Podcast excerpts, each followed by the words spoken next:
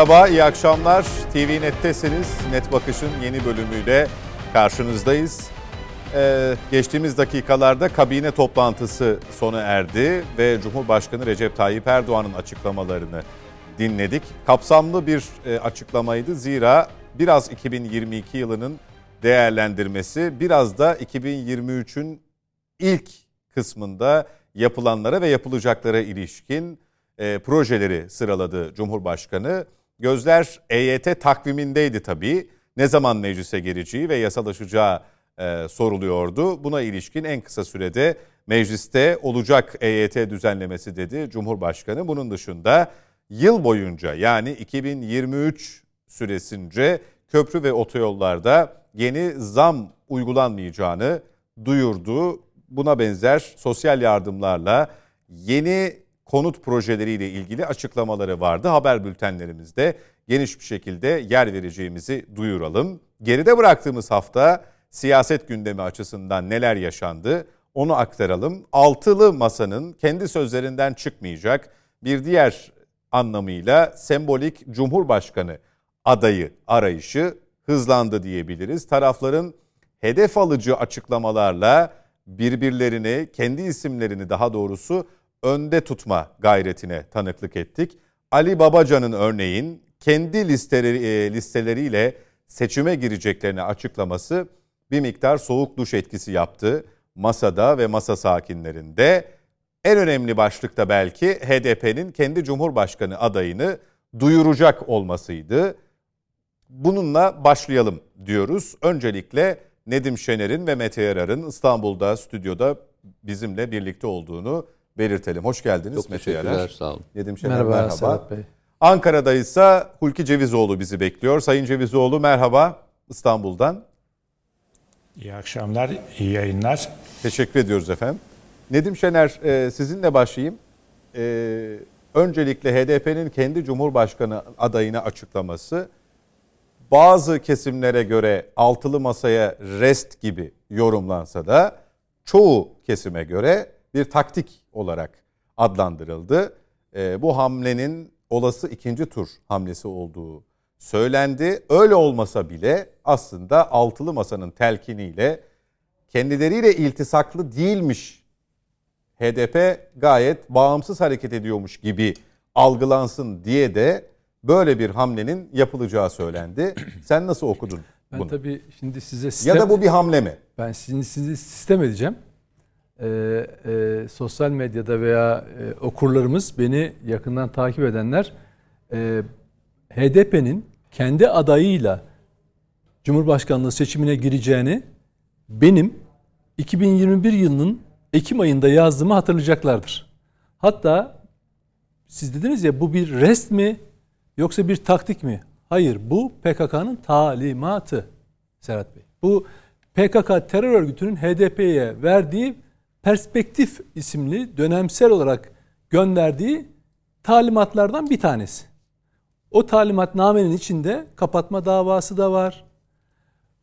Alan örgütlenme faaliyetleri de var. Neler yapacaklarını, HDP'lilerin neler yapacaklarını kapatma durumunda da e, hangi yolu izleyeceklerini dahi dağdan PKK'lılar çizerler. Burada o senaryoyu burada HDP'li milletvekili kimliği taşıyan o şahıslar da bunu oynarlar. Ben bunu Ekim 21 21 2021 yılının Ekim ayında yazdım. Neye dayanarak yazdım? İçişleri Bakanı Süleyman Soylu o tarihte dedi ki dağdan HDP'ye gelen bir talimat var. Biz bunu ele geçirdik. Ben de bunun arkasına düştüm. Ondan sonra o talimatnameyi buldum. Gazetede yazdım. Aynen şunu söylüyor. Diyor ki İyi Parti CHP diyor açıktan bizimle müzakere yapamaz. işbirliği yapamaz. Biz bunu biliyoruz. Şöyle söylüyor. Bakın sizinle demiyor. Bizimle diyor. Yani PKK kendini HDP ile aynı çizgide bir yere koyuyor ve diyor ki bizimle diyor açık şey yapamaz. O yüzden onlara seçimi kazanacaklarsa bizim desteğimize ihtiyaç olduk ihtiyaçları olduğunu hissettirmeniz gerekiyor. Ama onu zorlamadan, onları zorlamadan çünkü kamuoyuna onu bizimle işbirliğini izah edemezler. Onları sıkıştırmamak lazım o noktada. Böyle bir oyun vari bir senaryo çiziyor. Ve diyor her halük bakın aynen cümle şu. Bugün de tekrar yazdım. Bunu 3 veya 3 veya 4. defa tekrar ettim köşemde ben. Yani 2010 2021 yılının Ekim ayından bu tarafa 3 defa yazmıştım. Yani her bu konular açıldığında bu PKK'nın talimatıdır. CHP İyi Parti'ye çizdiği perspektiftir diye yazdığım konuyu bugün bir kez daha hatırlattım. Çünkü öyle aptalca yorumlar bakın çok aptalca yorumlar yapıyorlar. Mesela birisi şey diyor. Televizyonda diyor ki Babacan'la diyor e, CHP'li diyor şeyin açıklamaları rahatsız etti diyor HDP'lileri diyor. Onun için ön almak için böyle açıklama şey yaptılar. E, adaylarını kendi adaylarıyla girecekler. Ya bu kadar saçma, bu kadar böyle milleti aptal yerine koymak hakikaten insanın kanına dokunuyor. Ya bu mudur yani analiz, yorum, haber bu mudur? PKK'nın talimatı kardeşim. Adamlar başka türlü davranamaz. Diyor ki pazarlığı çünkü diyor bu süreçte pazarlığa gireceksiniz ama sizin her istediğinizi kabul etmeyecekler diyor. Peki ne zaman diyor bunları sıkıştırabilirsiniz köşeye? İkinci turda. İşte o zaman diyor ki her halükarda bak daha Ekim 21'de her halükarda biz birinci turda kendi adayımızla Cumhurbaşkanlığı seçimine gireceğiz. İkinci tura geldiğinde nasıl işbirliği yapacağımız konusunda pazarlık o süreçte yapılacak. Aynen bu. Bak PKK'nın talimatı. Yani bu bir, bir başka deyişle onlar bize gelecek. Tabii canım. Hazırlığı. Ya öyle zaten. Hani son dönemde e, e, Nurşivan Elçi'nin Türk bayrağını kaldırıp Türk, evet. olarak CHP Genel Merkezi'nde Kuzey Kürdistan bilmem ne falan diye yapmaları de, e, şeyin e, Kılıçdaroğlu'nun Demirtaş güzellemeleri tekrar böyle bir heyecanlanması bu konuda. Niye? Şundan dolayı HDP'lileri yakın tutmaya çalışıyorlar. Ya şimdi düşünün mesela Aytu Atıcı HDP diyor CHP'nin içinden çıkmıştır. Ya hayır ya. CHP'nin içine HDP kaçmıştır. Farkında değiller. CHP'nin içine HDP kaçmış ama millete tiyatro yapıyorlar. Mesele ne biliyor musun? HDP bütün bu süreçte PKK'nın da onlara belirttiği gibi eğer müzakereyi açıktan yapabilselerdi yani adayı belirleme konusunda çünkü onların mesela Mansur Yavaş aday olursa biz desek oy, kesin de oy vermeyiz diyorlar. Meral Akşener olursa oy vermeyiz diyorlar. Hiç altılı masadan bununla ilgili itiraz duydum. Sen kimsin kardeşim diyen oldu mu? Olmadı. Ama bak şimdi HDP kendi adayıyla girecek. Özgür Özel zıp zıp zıplıyor. CHP'li Özgür Özel. Sana ne? Hani altılı masanın ortağı değildi bu. Niye zıplıyorsun? Şöyle diyor Özgür Özel bunu. Aa diyor HDP'liler diyor eğer diyor onların da beğendiği bir şey aday olursa yani Kılıçdaroğlu'nu tarif ediyor. İşte onu destekleyebilirler. Pardon ya siz altılı masaydınız. HDP'yi ne zaman masaya eklemlemeye çalışıyorsun? Ey Özgür Özel ne zıplıyorsun televizyona çıkıp da HDP adına konuşmalar yapıyorsun. Onların niyetini okuyorsun. PKK'nın onlara verdiği bir talimat var. Adamlar bunu uyguluyorlar. Sen ikinci tura kalırsa adayınız CHP olarak, İyi Parti olarak PKK'ya, HDP'ye ne taviz vereceksiniz? Onları hesaplayın. Oturup zıp zıp zıplayıp da efendim HDP, HDP kendi seçmenini çok rahat tutuyor merak etmesinler. Peki. Yani dolayısıyla ne yaptı adamlar? Dedi ki bak HDP bu süreçte açık müzakere yapacaksınız ve bizim şartlarımız var. Öyle e, şey 31 Mart 2019'daki yerel seçimler gibi olmayacak diye açık açık söylediler. Neydi? Mart'taki seçimlerde Batı'da kaybettirmek, tırnak içinde Kürdistan'da kazanmak üzerineydi değil mi? Sezai Temelli öyle söylüyordu. Onun sonucunda değil mi İBB'ye 400-500 tane PKK'lı sokulmadı mı? Sokuldu. Şimdi diyor ki bu kez de diyor bu kez diyor öyle örtülü şey yok. Örtülüsü bu kadar ha. Bak örtülü ilişki belediye PKK'lıları doldurmakla sonuçlandı. Diyor ki açıktan yapacaksınız bizimle şey müzakere. İlkelerimiz var. Ne o? Nurşivan Elçi'nin Babacan boşuna ya ana dilde eğitim, işte Kürtçe bilmem ne, Kürt kimliği anayasaya girsin. Boşuna söylemiyorlar. Şeyi o ulusalcı, Atatürkçü, milliyetçi, İyi Parti, CHP tabanı var ya onları böyle şeye soğuk suya konan kurbağa gibi alttan ısıtmışlar. Bunları ağır ağır kaynar su haline gelip bunları öldürecekler. Farkında değiller. Onlar şey zannediyor böyle ya evet işte bunun HDP'lilerin oyları falan filan. Ağızlarını açmıyorlar. Peki. Çünkü tabanı bak özür dilerim tabanı her şeye hani böyle samandı, ithalatı her şeyi bilen tabanları var ya bu partilerin. Yani Atatürkçü ulusalcıyı kimseye bırakmazlar ya. Onları yavaş yavaş alıştırmaya çalışıyorlar. Böyle başladı. Hatırlarsın Selahattin Demirtaş'ın tiyatrosunu yaptılar, kitaplarını sattılar, şarkılar, sazlar, sözler. İş buraya kadar geldi. Neye kadar geldi? Cumhuriyet Halk Partisi Genel Merkezi'nde PKK ağzıyla Nurşivan Elçi Bakur Kürdistan dedi mi kardeşim? Çıksın bir tane CHP. Sen ne saçmalıyorsun ya? Kürdistan neresi? Bakur Kürdistan neresi? Bakur Kürdistan neresi? Onu da PKK elebaşı Öcalan'a soralım. Rojilat Rojava, Başur neresiyse Bakur'da orası. Bakur'da Türkiye'deki. Bir, bir, tur, bir tur daha döneceğim bununla ilgili. Bir diğer konuklarımın görüşünü de alayım. Ya son cümlemi söyleyeyim. Dolayısıyla o o kitleyi de hani bak mesele çok açık. Şunu şunu yapın kardeşim. Ey kendine sözde çok ilerici görenler var ya. Ya kardeşim bizimle oynamayın. Bak bu ülkenin değerleriyle, ilkeleriyle oynamayın. Deyin ki Erdoğan'dan nefret ediyoruz. Erdoğan'dan nefret edenler bizim bayrağımızın altında toplansınlar. E, Millet İttifakı'nın bütün bütün politikası da budur. Öyle ana dilde eğitimmiş, Kürt kimliğiymiş, efendim e, Kürt açılımıymış, e, Bakur Kürdistan'mış. Bunları karıştırmayın. Bunları karıştırırsanız bu ülkede kendiniz çatışmanın fitilini ateşlersiniz. Peki. E, Hulki Bey, e, Nedim Bey'in sitemiyle birlikte ben de bir hatırlatmada bulunayım. Galiba geçen yıl bu zamanlardı. Altılı Masa'nın ilk toplantısı diye hatırlıyorum. Yanlış olabilir. 28 Şubat. Ee, evet. Ocak'tı yine. Yine Ocak ayıydı. Ee, şöyle bir açıklama yapılmıştı HDP cephesinden. Bizi yok sayanları zamanı geldiğinde biz de yok saymasını biliriz. Galiba yine Pervin Buldan'dı. Ee, bunun için kendi yolumuzu yürüyeceğiz. Üçüncü bir yol oluşturma azmimiz her zaman vardır. Aslında biz onu o gün okuduğumuzda da acaba kendi adayını mı çıkaracak tartışmasını yapmıştık.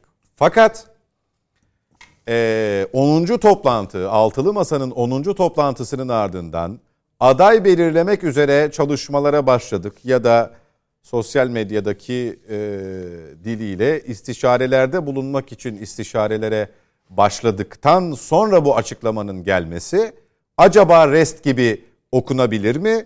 Bizi geçen sene bu zamanlarda yapılan açıklamayla eş tutar mı? Bakış açımızı eş tutar mı?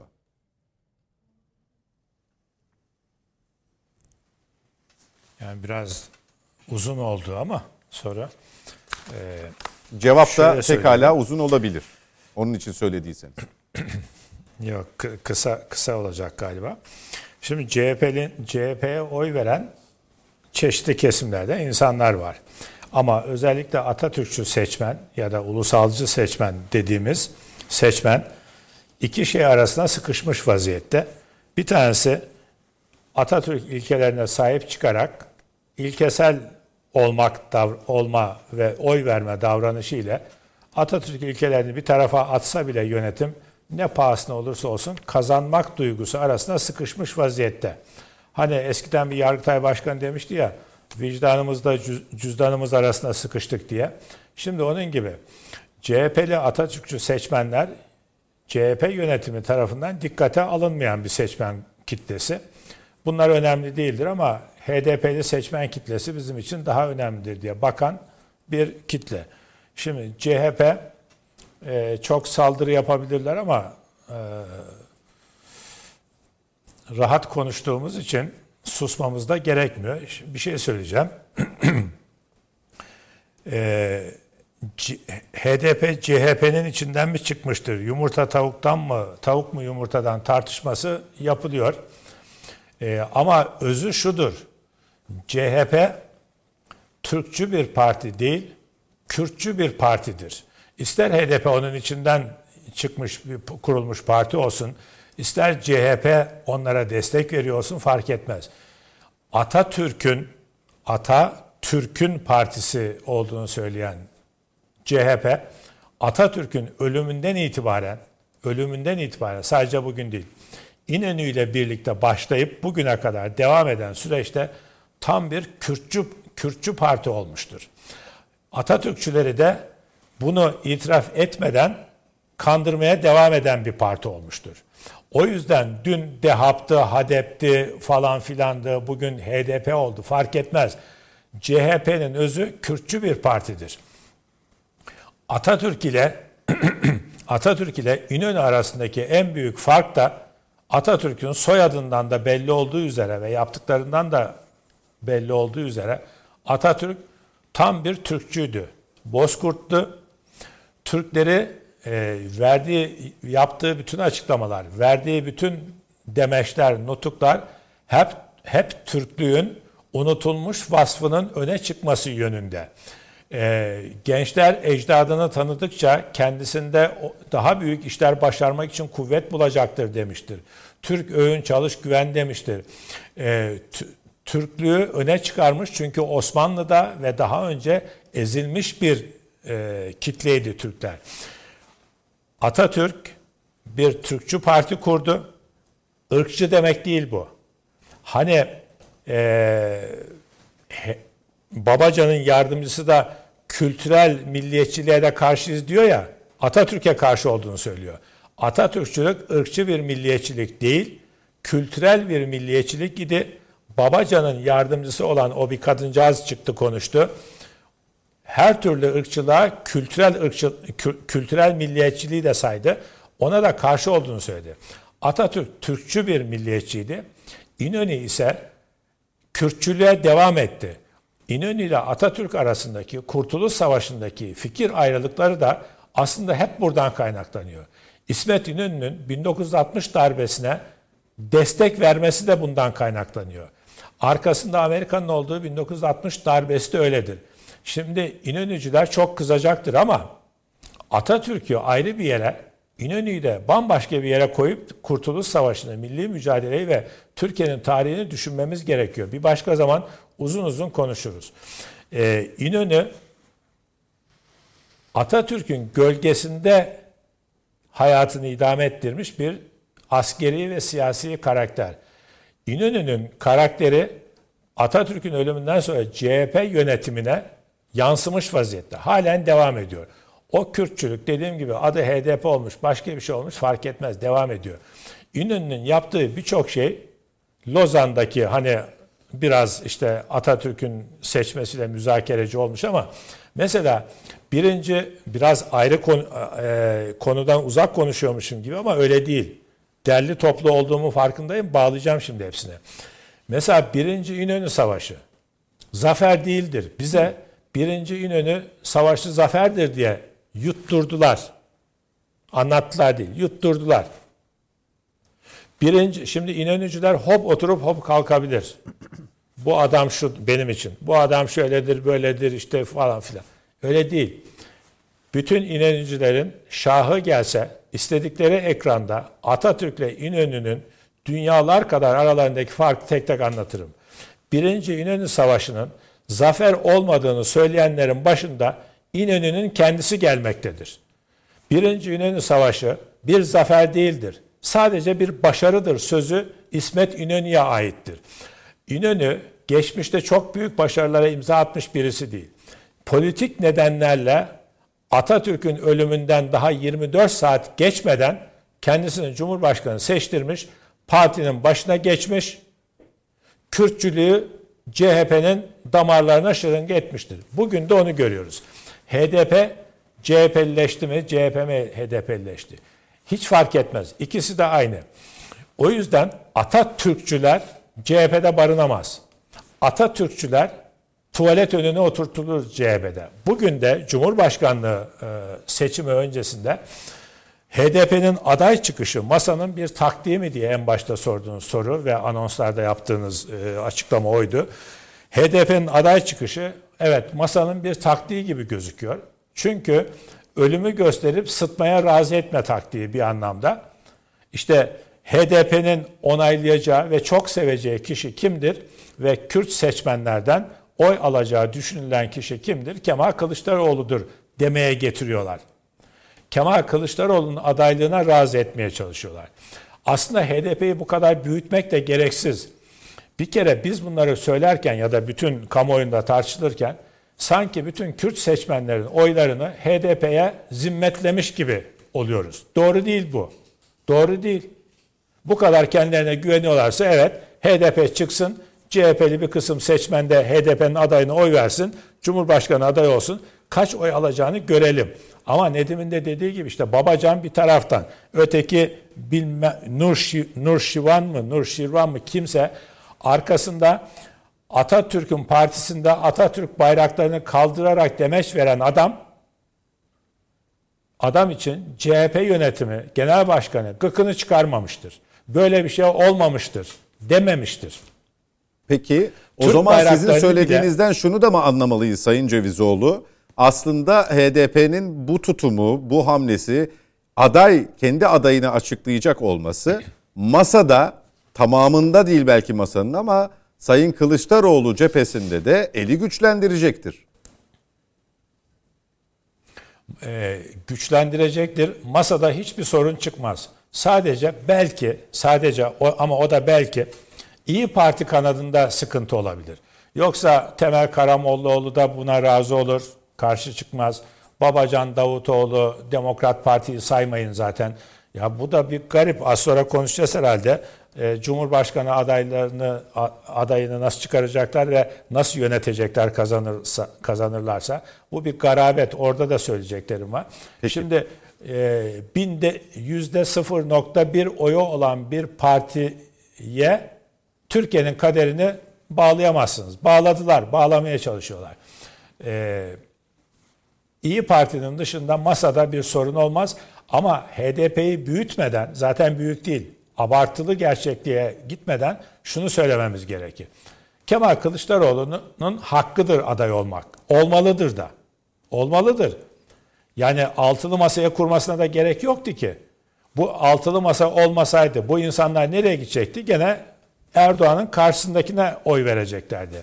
Şimdi Kılıçdaroğlu çoktandır yapmadığı, cesaret edemediği davranışı bu seçim öncesi göstermeli. Hiç kimseden gelecek sese, işarete, fısıltıya dikkat etmeden, onları beklemeden adaylığını açıklamalı, gümbür gümbür yoluna devam etmelidir. Ha kazanabilir mi? Bana göre kazanamaz. Kazanamaz ama bunu yapmak zorunda. Yenilgilerin de şereflisi olur, şerefsizi olur. Öyle yenilirsiniz ki şerefsiz olur. Ama öyle mücadele edersiniz ki şerefinizle yenilirsiniz. Şerefli bir yenilme hakkına da hakkını da Kılıçdaroğlu'na tanımak gerekir. Ha biz böyle söylüyoruz ama Kılıçdaroğlu belki de kazanır. Bilemeyiz bu. Siyaset bu.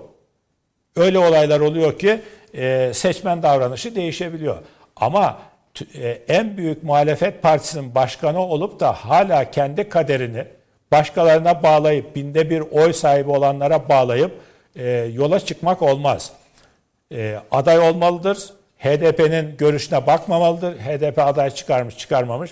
Kardeşim Peki. sen CHP'nin oylarıyla başkan ol, olabiliyorsan ol, olamıyorsan olma. Ve genel başkanlığı da terk et yani. Seçimden sonra terk et. Daha önce terk etmesi gerekiyordu genel başkanlığı. Şimdi terk edersin. Yani babalarının tapulu malı böyle yapışmışlar orada oturuyorlar. Atatürkçülüğe de aykırı bir davranış diye özetleyeyim. Mete Erer e, bu durum ortak aday konusunda iplerin koptuğu anlamına da geliyor mu? Ne, ne yani HDP'nin aday açıklayacak olması. Şöyle söyleyeyim. Nedim ve Hulki Bey'in söylediklerinden hareketle sormuyorum bunu. Onların yok yok yok. Yani onların penceresinden böyle bir şey zaten yok.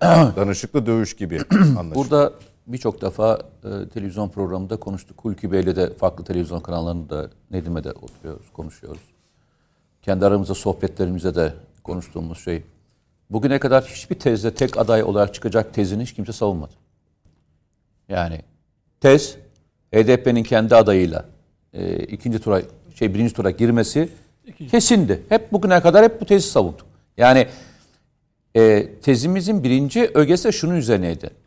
Eğer e, birinci turda HTP seçmen şey girmezse ortak adayla giriliyormuş algısı oluşup bazı oylar gitmez endişesi de vardı. Yani e, şeyin saydıkları e, Hulki Bey'in ve Nedim'in saydıkların dışında. Biz hep bu tezi savunduk. Ve hiç biz hatta masada e, aday yıpranma hikayesi gündeme geldiğinde kullandığım bir tabir vardı. O tabiri e, söylemek istiyorum. Mesele adayın yıpranması değil, masanın dağılmasından korkuyorlar diyordum. Yani ortak aday çıkartamayacak masanın belli. Yıpra- masanın yıpranması. Ya masa yıpranması. Çünkü bu konu açıldığında bu masa devrilecek. Yani esas bunun üzerineydi. Ve şey tablo da oraya doğru gidiyor. Çünkü e, e, açıkçası konuşmalar, söylemler, araya e, karışan kişiler, e, bunun için yazı, yazdırılan yazılar, konuşulanlar, uluslararası medyadan Türkiye'ye empoze edilenler, işte Kandil'in Türkiye'ye yönük talimatları, işte onların devamlı kanallara konuşmaları, her şeyi seyrediyorsunuz. Bunları bir potoda eritiyorsunuz. Herkesin bir fikri var. Benim hani e, deminki değerlendirmelerin üzerine eklemek istediğim bir bölüm var. Yani aslında herkes çok farklı bir kanaldan bakmadı ama başka bir açıdan bakarak bize bir olayı anlatmaya çalıştılar. Ben de çok, o yüzden çok değerli buluyorum bu farklı açıdan bakmayı. Şimdi HDP seçmeni diyor ki kardeşim ben milliyetçi bir adama oy vermem. Değil mi? Öyle diyor. Yani deminki söylenenlerde şu şu şu satsa ve oy vermem diyor. Kendi açılarından tutarlı mı?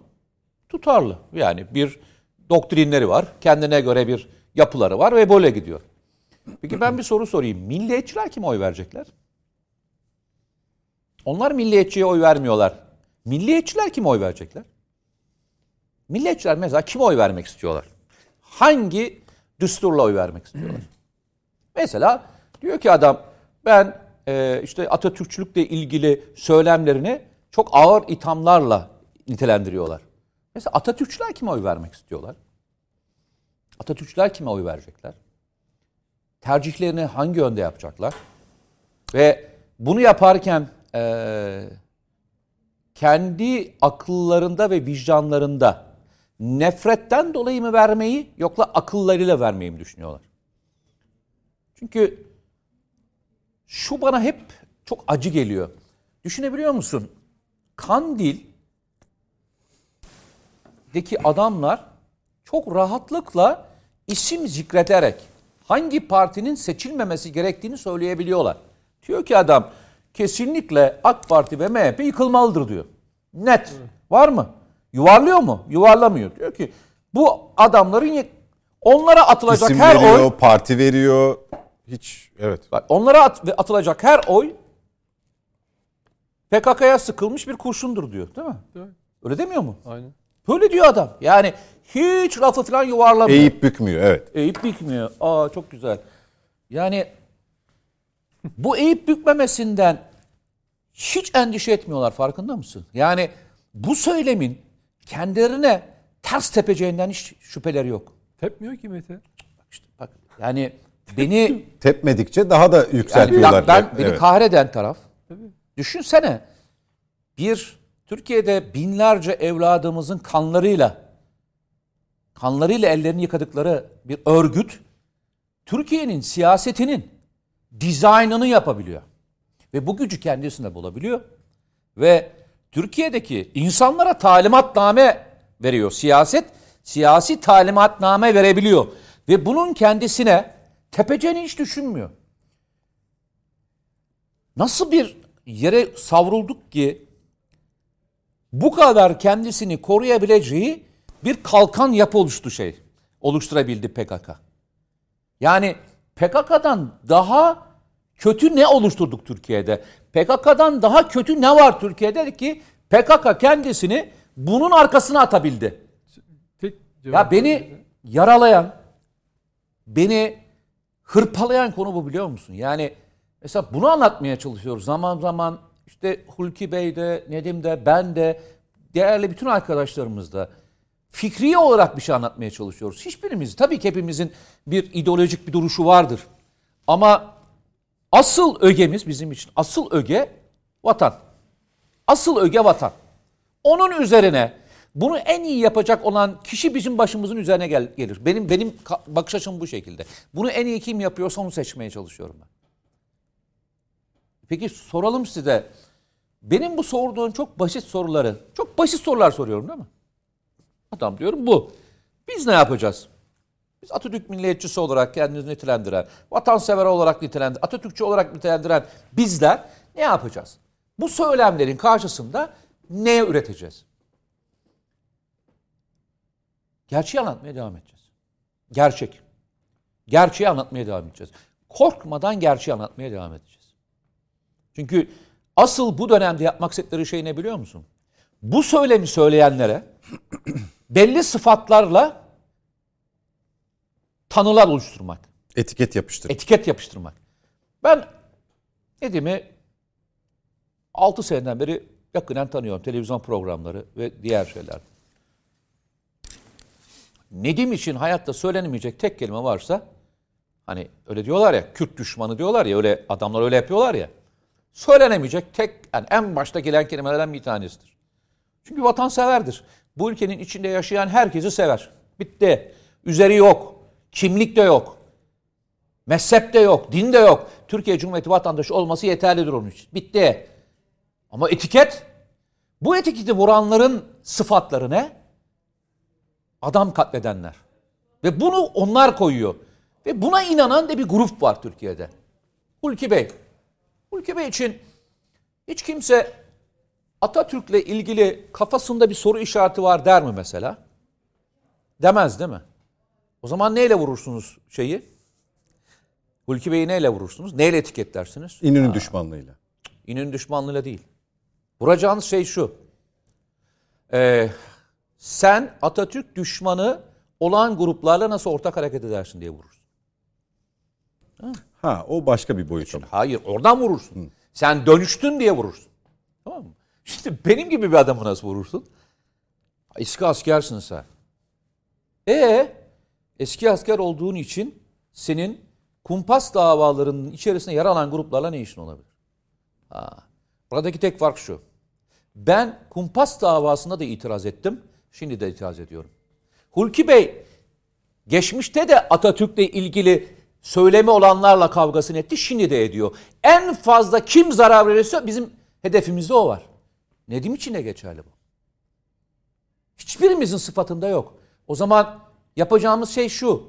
Kimse korkmadan gerçeğin üzerine gitmeye devam edecek. Çünkü onların en büyük güçleri ne biliyor musun? Seni bastırabilecekleri bir sosyal ağ oluşturabildiler. Bana hiç kimse şu şeyi söylemesin. Türkiye'de sosyal medya yasası çıktı, yalanın önüne geçildi. Me yalnız yasası çıktı. Onu uygulayan hiç kimse yok. Daha da arttı diyebilir miyiz hatta? Ya ben sana söyleyeyim, uygulayan hiç kimse yok. Yani geçelim. Hepimizin vicdanı en büyük yasa kardeşim. Kavgamız şu. PKK'nın örgüt lideri bununla ilgili talimat verirken endişe etmiyorsa, ben bu Türkiye Cumhuriyeti vatandaşı olarak endişe ediyorsam benim yüreğimde bir sıkıntı var demektir arkadaş. İçin- Öldürülme korkusu olan o. Türkiye peşinde onun. Ben Türkiye Cumhuriyeti vatandaşıyım. Ben kendi memleketimde endişe ediyorsam ha, o zaman bir sorun var bizde. Sözümüzden çıkan her kelimenin bize bir bedel ödeyeceğini düşünüyorsak e, o zaman dağda mücadele eden evlatlarımıza ne diyeceğim? Onlar canla başla gidiyorlar. Ömürlerinin 20 senesini geçirecekler dağda. Sonra binbaşı yarbayken geri dönecekler. Bütün gençlikleri dağda geçecek benim için. Onlar için mücadele ne yapacağız? Olaya ben yalnızca şey mi bakacağım? Yani adamın bir tanesi Cumhurbaşkanı adayı olacakmış. Adam öyle bakmıyor. Adam bir Varlık yokluk kendisine meselesi. bir varlık yokluk mücadelesi haline getirmiş durumda bunu. Ve kavgasını bu kadar net söylüyor. Kavgayı da dillendiriyor. Ve dillendirirken tarafını da belli ediyor. Hiç öyle lafı vafı yutmuyor. Tamam? Tarafını belli ediyor. Kimi desteklediğini söylüyor. O ağzını açmış, açmamış hiç önemli değil. Söylüyor mu tarafını kardeşim? Biz de söylüyoruz. Hani eskiden kimin lafıydı ee, sen bilirsin. Düşmanın attığı okun tersine gidersen kimin attığını görürsün diye bir şey vardır. At, şey vardır. Deyim vardır. Tamam mı? Ben düşmanım benim PKK. PKK kime ok atıyor? Bize ok atıyorsa ben onun karşısındayım kardeşim. Bu kadar basit. Peki. Net. Uzatmaya gerek yok. Lafı bükmeye gerek yok. Hiç uzatmaya gerek yok. Bu adamların bu kadar fütursuz olmaları, beni bir milliyetçi olarak ve bu kadar suskun olmak beni rahatsız ediyor kardeşim. Bu kadar korkusuzca nefret söyleminde bulunabiliyorlar. Milliyetçilik kötüymüş gibi empoze edebiliyorlar. Kendilerini demokrasi, tırnak içinde demokrasi bekçileri yapabiliyorlar. Ben Türk milliyetçisi olarak ırkçı oluyorum öyle mi? Atatürk milliyetçisi olarak. Ben mi ırkçı oluyorum? Peki. Ee, bu arada Memleket Partisi CHP Genel Merkezi'ne e, Türk bayrağı ve bir not yollamış. E, not çok da uzunca bir not değil aslında. Konuştuklarımızı hatırlatan kısımlar var. Ulu Önder Atatürk'ün Cumhuriyete emanet etmiş olduğu gençler olarak gençlik kolları galiba. Ha Ankara Gençliği demiş Memleket Partisi. Bu metni yazarken derin üzüntü içerisindeyiz. Geçtiğimiz günlerde CHP Genel Başkanı Kemal Kılıçdaroğlu'nun baş danışmanı Nuşirevan Elçi'nin CHP Genel Merkezi'nde Kuzey Irak merkezli Rudav TV'ye verdiği röportaj esnasında normalde orada bulunan şanlı Türk bayrakları kaldırılmıştır. Üstüne üstlük bu danışman şöyle sözler sarf etmiştir. CHP 1920'lerin CHP'si olsaydı ben katılmazdım. Yerel yönetimlerin güçlendirilmesi diyoruz. Artık adı özerklik ya da başka türlü de konulabilir. Ee, ve bir hatırlatma şöyle bitiyor o not. Türk bayrağı da gönderiliyor beraberinde. Geleceğimizi de işgal altındaki evimizi de geri alacağız. O zor biraz. Zor çünkü e, iş e, Hulki Bey'in çizdiği çerçevede çok eskiye dayanıyor kökü ve ben size söyleyeyim. Kılıçdaroğlu 1920'lerin Atatürk Atatürk'ün kurduğu ilkeler çerçevesinde. e, ama bu evet. O, o öyle olsaydı diyor. Ben olmazdım. Aslında Nur- Nuri Bey'in dediğine atıf yapıyor Aynen değil tabii mi? canım tabii tabii. Evet. tabii. Şimdi e, par- yani o süreç içinde parti nereye evrildi? Bakın Mete'nin sorduğu soru HDP yani PKK'nın söylemi nasıl bu kadar vücut bula- bulabildi? PKK'nın söylemi 90'lı yıllardan beri partileri var. 5 tane partisi kapatıldı. Altıncısı bu. Hiç bu kadar bu süreçte olduğu kadar PKK'nın söylemi şey bulamadı kitleselleşemedi. Peki 2019'dan itibaren ne oldu biliyor musunuz? Yani açılım sürecinde bile şey oldu. Ee, PKK'nın saldırısıyla kesildi. O süreç durdu. Yani devletin bir refleksi vardı orada. Ama sonra siyasal alanda bakın siyasal alanda CHP HDP'ye kalkan olmaya başladı.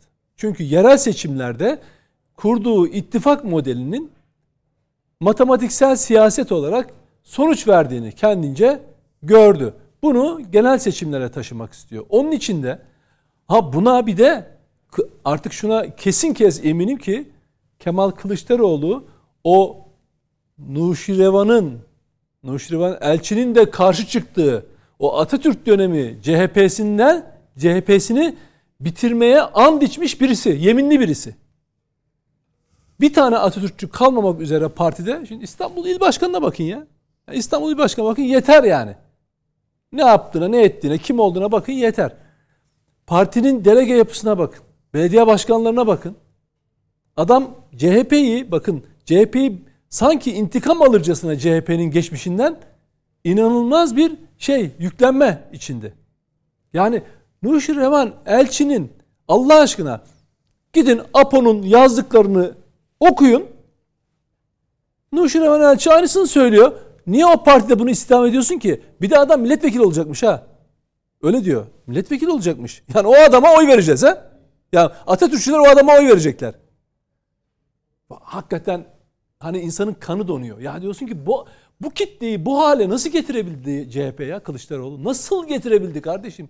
Erdoğan nefreti sizin kanınızı bu kadar kuruttu mu be kardeşim ya? Ya tamam Erdoğan'dan nefret edin ama bu adamları da başınızda tutmayın kardeşim ya. İşte Muharrem İnce doğru söylüyor.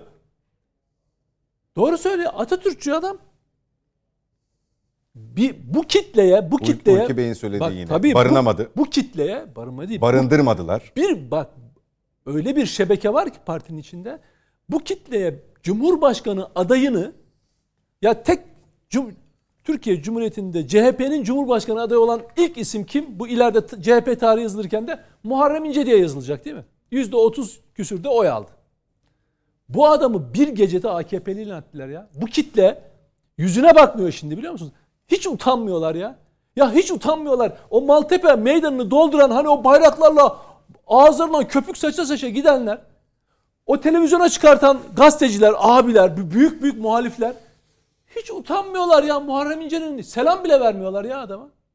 Ya umurumda değil versin vermesin. O olsun olmasın. Onunla da kavga edeceğin noktalarımız vardır yani.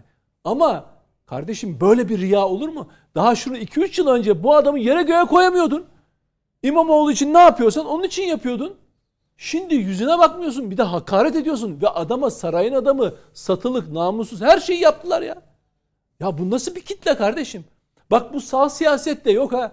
Sağ siyasette, siyasette İslamcılıktan milliyetçiliğe yelpazeyi şey yaparsanız her zaman tövbe kapısı açıktır derler. Herhangi bir sağ partide bölünme olduğu zaman onu kardeşi bilirler. Eleştirirler ya da yanına çekmeye çalışırlar. Hiç gördünüz mü sağcının sağcıyı infaz ettiğini ya?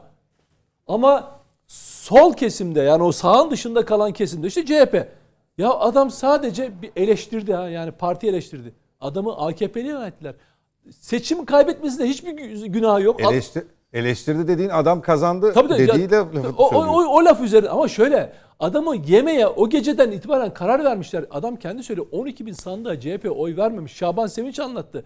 Televizyona çıkartıyor diye CHP 12 oy merkezinde değil. Sandık görevlisi Sandık görevlendirmemiş. görevlisi- Görevlendirmemiş. Gö- Görevlendirmemiş. sa- Sandığı sandığa eleman görevlendirmemiş. C şey Halk TV'ye çıkardı diye CHP Genel Merkezi'nden niye çıkartıyorsun ya sen bunu seçim kazanacak yoksa böyle giderse diye eleştirmişler. Şaban Sevinç anlattı bunu ya. Ya nasıl bir riyakarlık, nasıl bir şey vicdansızlık içindesiniz siz? Sizin nereniz siyaset? Bütün bak bütün bunlar ola, bir yere koyalım hocam. Arkadaş bunları bu bu ahlaksızlığı Muharrem İnce'ye de yaptınız, Yılmaz Ateş'e de yaptınız, Dursun Çiçek'in kızına da yaptınız. Sadece CNN'de programa katıl diye. Bak sadece hani diyor ya şey ifade özgürlüğü, hukuk. Ulan adam ya kız Dursun Çiçek'in kızı CNN'de programa katıldı. Partiden ihraç ettiler. Nedir bu ya? Adam FETÖ, FETÖ'ye karşı sağlam duramadı. Bir laf etti. ihraç ettiler. Yine parti eleştiren başka üyeler ihraç ettiler. Hiç dinlemiyorlar bile. Sizin nereniz demokrasiyle ne alakanız var? Bak bunları bir şekilde parti içi şey mesele olarak tartışma olarak görebilirsiniz. Peki Aytuğ Atıcı diyor ya. Peki HDP'nin HDP nasıl içinize kaçtı kardeşim sizin? Demirtaş Kobani meselesi 2014 13-15 sürecinde 14'teki Kobani olayları sırasında o cinayetlerin müsebbibi değil mi? Şimdi şeref madalyası takacakmış arkadaş Kılıçdaroğlu. Günahı neymiş, suçu neymiş falan. İmamoğlu da soruyor. Diyor ki madem öyle diyor geçenlerde İBB'de PKK şeyleri var. Niye tutuklamıyorlar? Niye tutuklamıyorlar? Yahu tutukladıklarını da niye tutukluyorsunuz diye soruyorlar. Demirtaş niye tutuklu diye soruyorsun. Böyle iki yüzler biliyor musun? Bu taban böyle iki yüzlü. Niye biliyor musun? Mete'nin anlattığı hikayelerde e, e, Hulki Bey'in o derin bilgisi karşısında cahil kalmış bir kitleden bahsediyoruz. Hiçbir şey bilmiyorlar. Atatürk Nut- Nutuk üzerine Sinan Meydan'la bir sohbet ediyoruz şeyde. Sorun Allah aşkına. Kaç Atatürk, Atatürkçüyüm diyene sor. Nutuk'u okudun mu? Bize sor bakalım. Kaç Atatürkçü Nutuk'u okumuştur? Ve o Nutuk'un yazılma amacı nedir? Bir, bir sor. Ya bir şey ideoloji kitabı mı? Nedir o? Mesela nedir o kitap? Bir sor bakalım Atatürkçülere. Ne biliyorlar? Ya adam hiçbir şeyine sahip çıkamaz. Hiçbir şey. Bir tek bildikleri şey var. Onlara öğretilmiş bir nefret var. Diyor ki Erdoğan'dan Erdoğan'dan nefret. Tamam kardeşim. Ben de diyorum ki bak 2013 17-25 Aralık süreçlerinde ben bunu konuştum. Erdoğan'dan nefret edebilirsiniz. Buradaki 17-25 Aralık süreçlerinde yolsuzluk konusunda tartışma yapılır. Ama bunun yargı operasyon kısmını görmezden gelirseniz başınıza daha büyük bela alırsınız diye daha 17-25 Aralık sürecinde bile anlatıyordum ben televizyonlara. Ve şunu söylüyordum açık açık. Tişört giyin kardeşim. Tişört giyin. Deyin ki ben Erdoğan'dan nefret ediyorum. Bilelim abi. Sen de Erdoğan. Tamam güzel. Ama ötekini yok sayma. O kötülüğü yok sayma. FETÖ'yü yok sayma. Çünkü ne oldu? Erdoğan nefreti bakın Erdoğan nefreti PKK'yı bile görünmez kıldı. Mete diyor ya niye böyle oldu? O nefret FETÖ'yü bile görünmez hale geldi. Yılla bak kaç yıl geçti dar, darbe girişiminden kontrollü darbe diye bir alçakça iftirayı topluma zerk etti CHP değil mi? Bu alçakça iftirayı. O günden bu tarafa Allah aşkına FETÖ'yle mücadele adına ne, ne duyuyorsunuz onların ağzından? FETÖ'nün siyasi. Siz işte FETÖ'nün siyasi ayağı siz o hale geldiniz. Nasıl bir dönem AKP'yi kullanıyordu? Şimdi sizi kullanıyor işte. Partinizin içindeler. Kim söylüyor bunu? Birinci Cumhurbaşkanı adayınız. Muharrem İnce daha geçen hafta söylüyor. Parti diyor FETÖ'cülerle dolu diyor. Ben niye kalayım orada diyor. Şimdi dolayısıyla parti o hale gelmiş. HDP'ye yapmadı yap şey şimdi bakın e, hani Atatürkçülerden öylesine öfkeliler, Atatürkçülere öyle kızıyorlar ki bu konuda ulusalcılara CHP içinde. HDP'lilere ve PKK'lara bu kadar kızmıyorlar. Yoksa birisi çıkar Nurşiven Elçi'ye kardeşim ne dedi şey e, Faik Öztürk? O onun görüşü. Onu bağlar. Bizi bağlamaz. Yok beni bağlar. Ha yok Mete'yi bağlar. Hulki Bey'i bağlar. Ya oyun mu oynuyorsunuz kardeşim? CHP'nin gel merkezine ben gireceğim. Bayrakları kaldırtacağım. Rudav'ı da çağıracağım. Sinsi Rudav'ı. O da ayrı bir bölücü. Sinsi Rudav gel diyeceğim. Oturtacağım karşıma. Kürtçe konuşacağız. Şimdi orada Muharrem İnce'nin adamları ya, bir eksik koymuşlar. Bakur Kürdistan diyor kardeşim. Bakur Kürdistan Türkiye'deki Güneydoğu Anadolu için kullanır PKK. Bakur Kürdistan diyor. Kuzey Kurdistan diyor işte. Tabii. Bunu da Yazmamış, Rudav, o sinsi Rudav, Efendim? bak buradan söylüyorum o sinsi Rudav'ı gördüğünüz her yerde dikkat edin kendinize. O bir bölücü yayın organı. Kürtçe internet sitesinde Bakur Kürdistan yazıyor.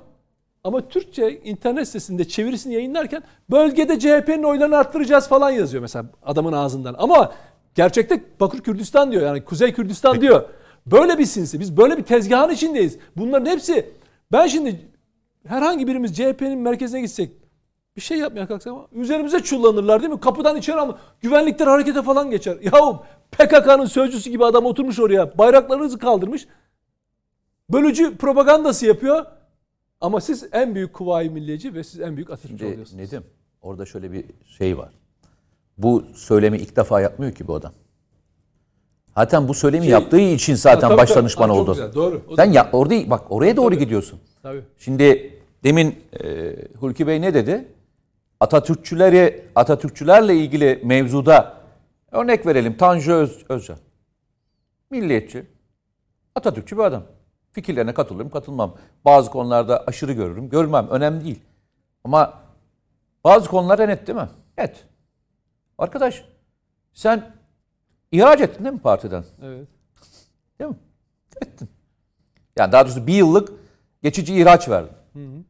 E, Bunu da etsene. e o da seni bağlamıyor. O da belediye başkanı. He. O da belediye başkanı. Tabii.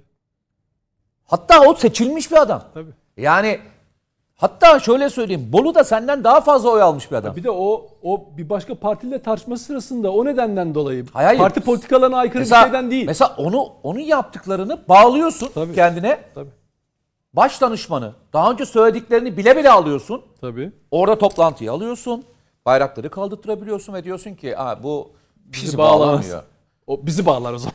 Hayır, bizi bağlar. böyle bir şimdi Nedim onu, onu diyorsun değil mi? Böyle bir açıklamayı ya- neden yaptığı için şaşır falan değil. Zaten böyle açıklamalar yapsın. Yaptığı için aldılar adamı. Hayır böyle açıklamalar yapsın, böyle konuklar ağırlasın, böyle röportajlar Aynen. versin diye o görevde. Aynen. aynen tabii canım. Aynen. Onu söylüyorum. Aynen. Yani o yüzden diyorum CHP'nin içine HDP kaçmıştır diyorum. yani. Peki Hulki Bey bu bölüme dair eklemek istediğiniz bir şey var mı? Yeni konu başlığı açacağım. Aslında aynı minvalde ama Valla saatlerce konuşabiliriz bu başlığı ama e, gerek yok. CHP'nin yönetiminin yapısı belli. E, CHP'nin en büyük eseri Anıtkabir'i yapmaktır diyenler yönetimde.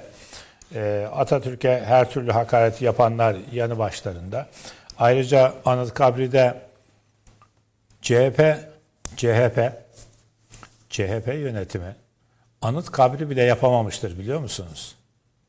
anıt kabri bile CHP yapamamıştır.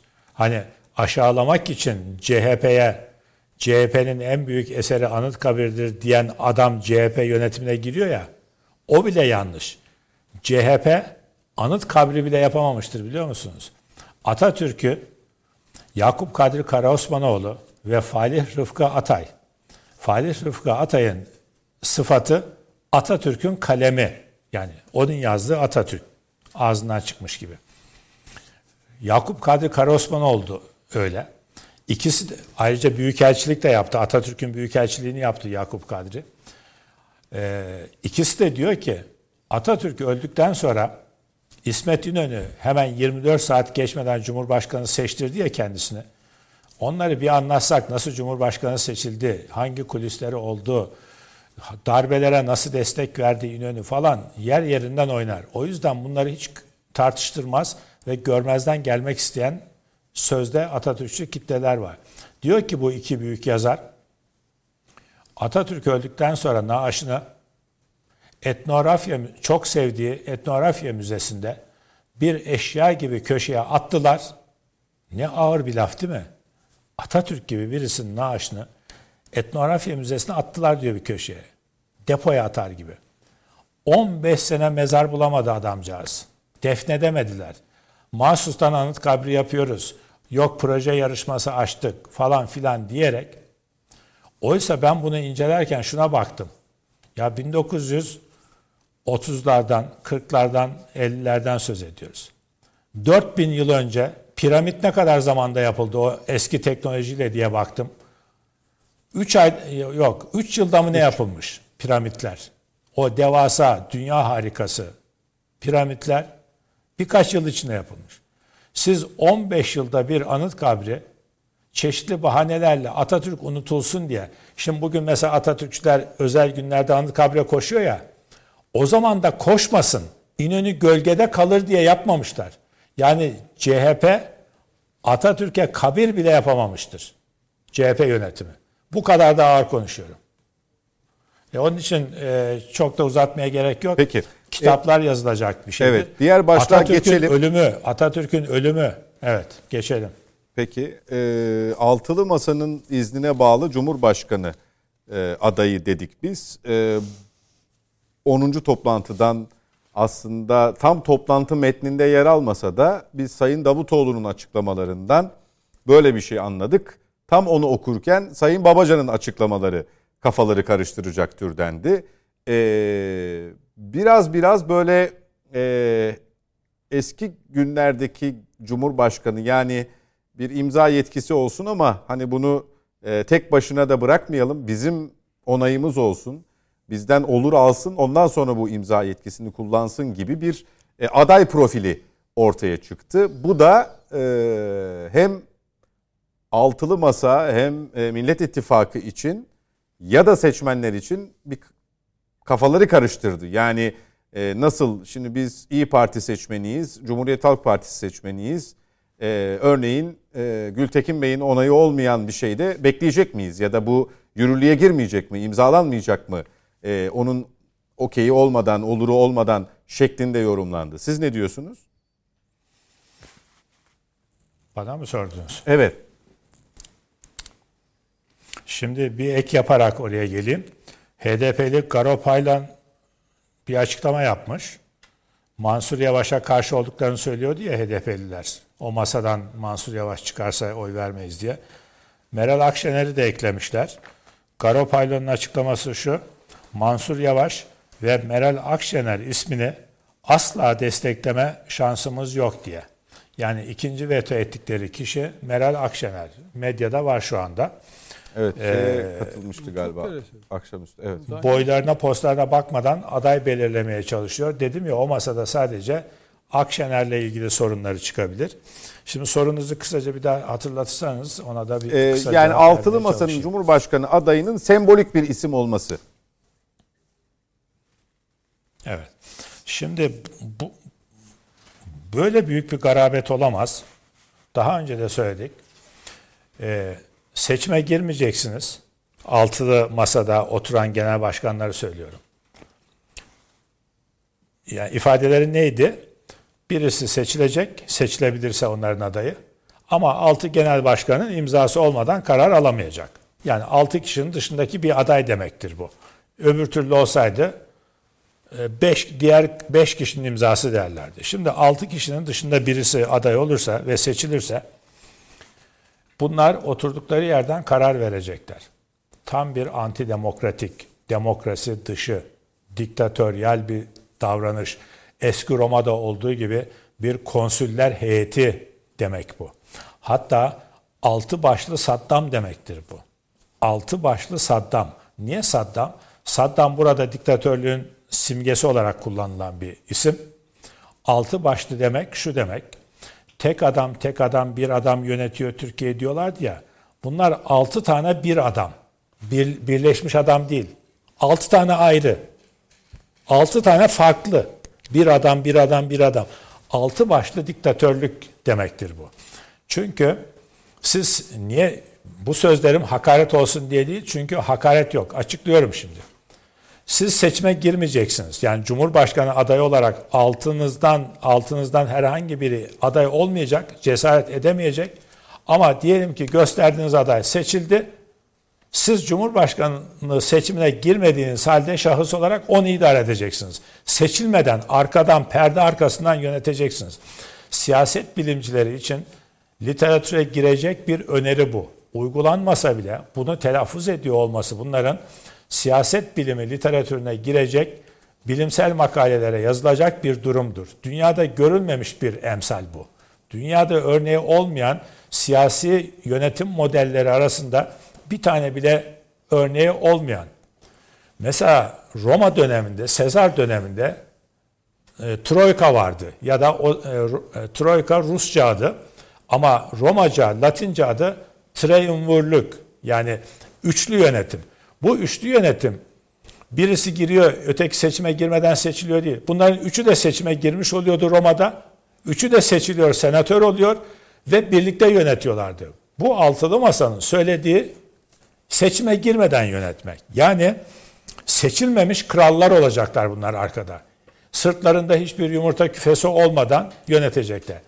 Ve daha önce de söyledik tekrar gibi oluyor. Daha önceki haftalarda söyledik ama tekrarlar hafıza için bellekler için gereklidir zaten. Gerekli kesinlikle. Bir sakınca yok.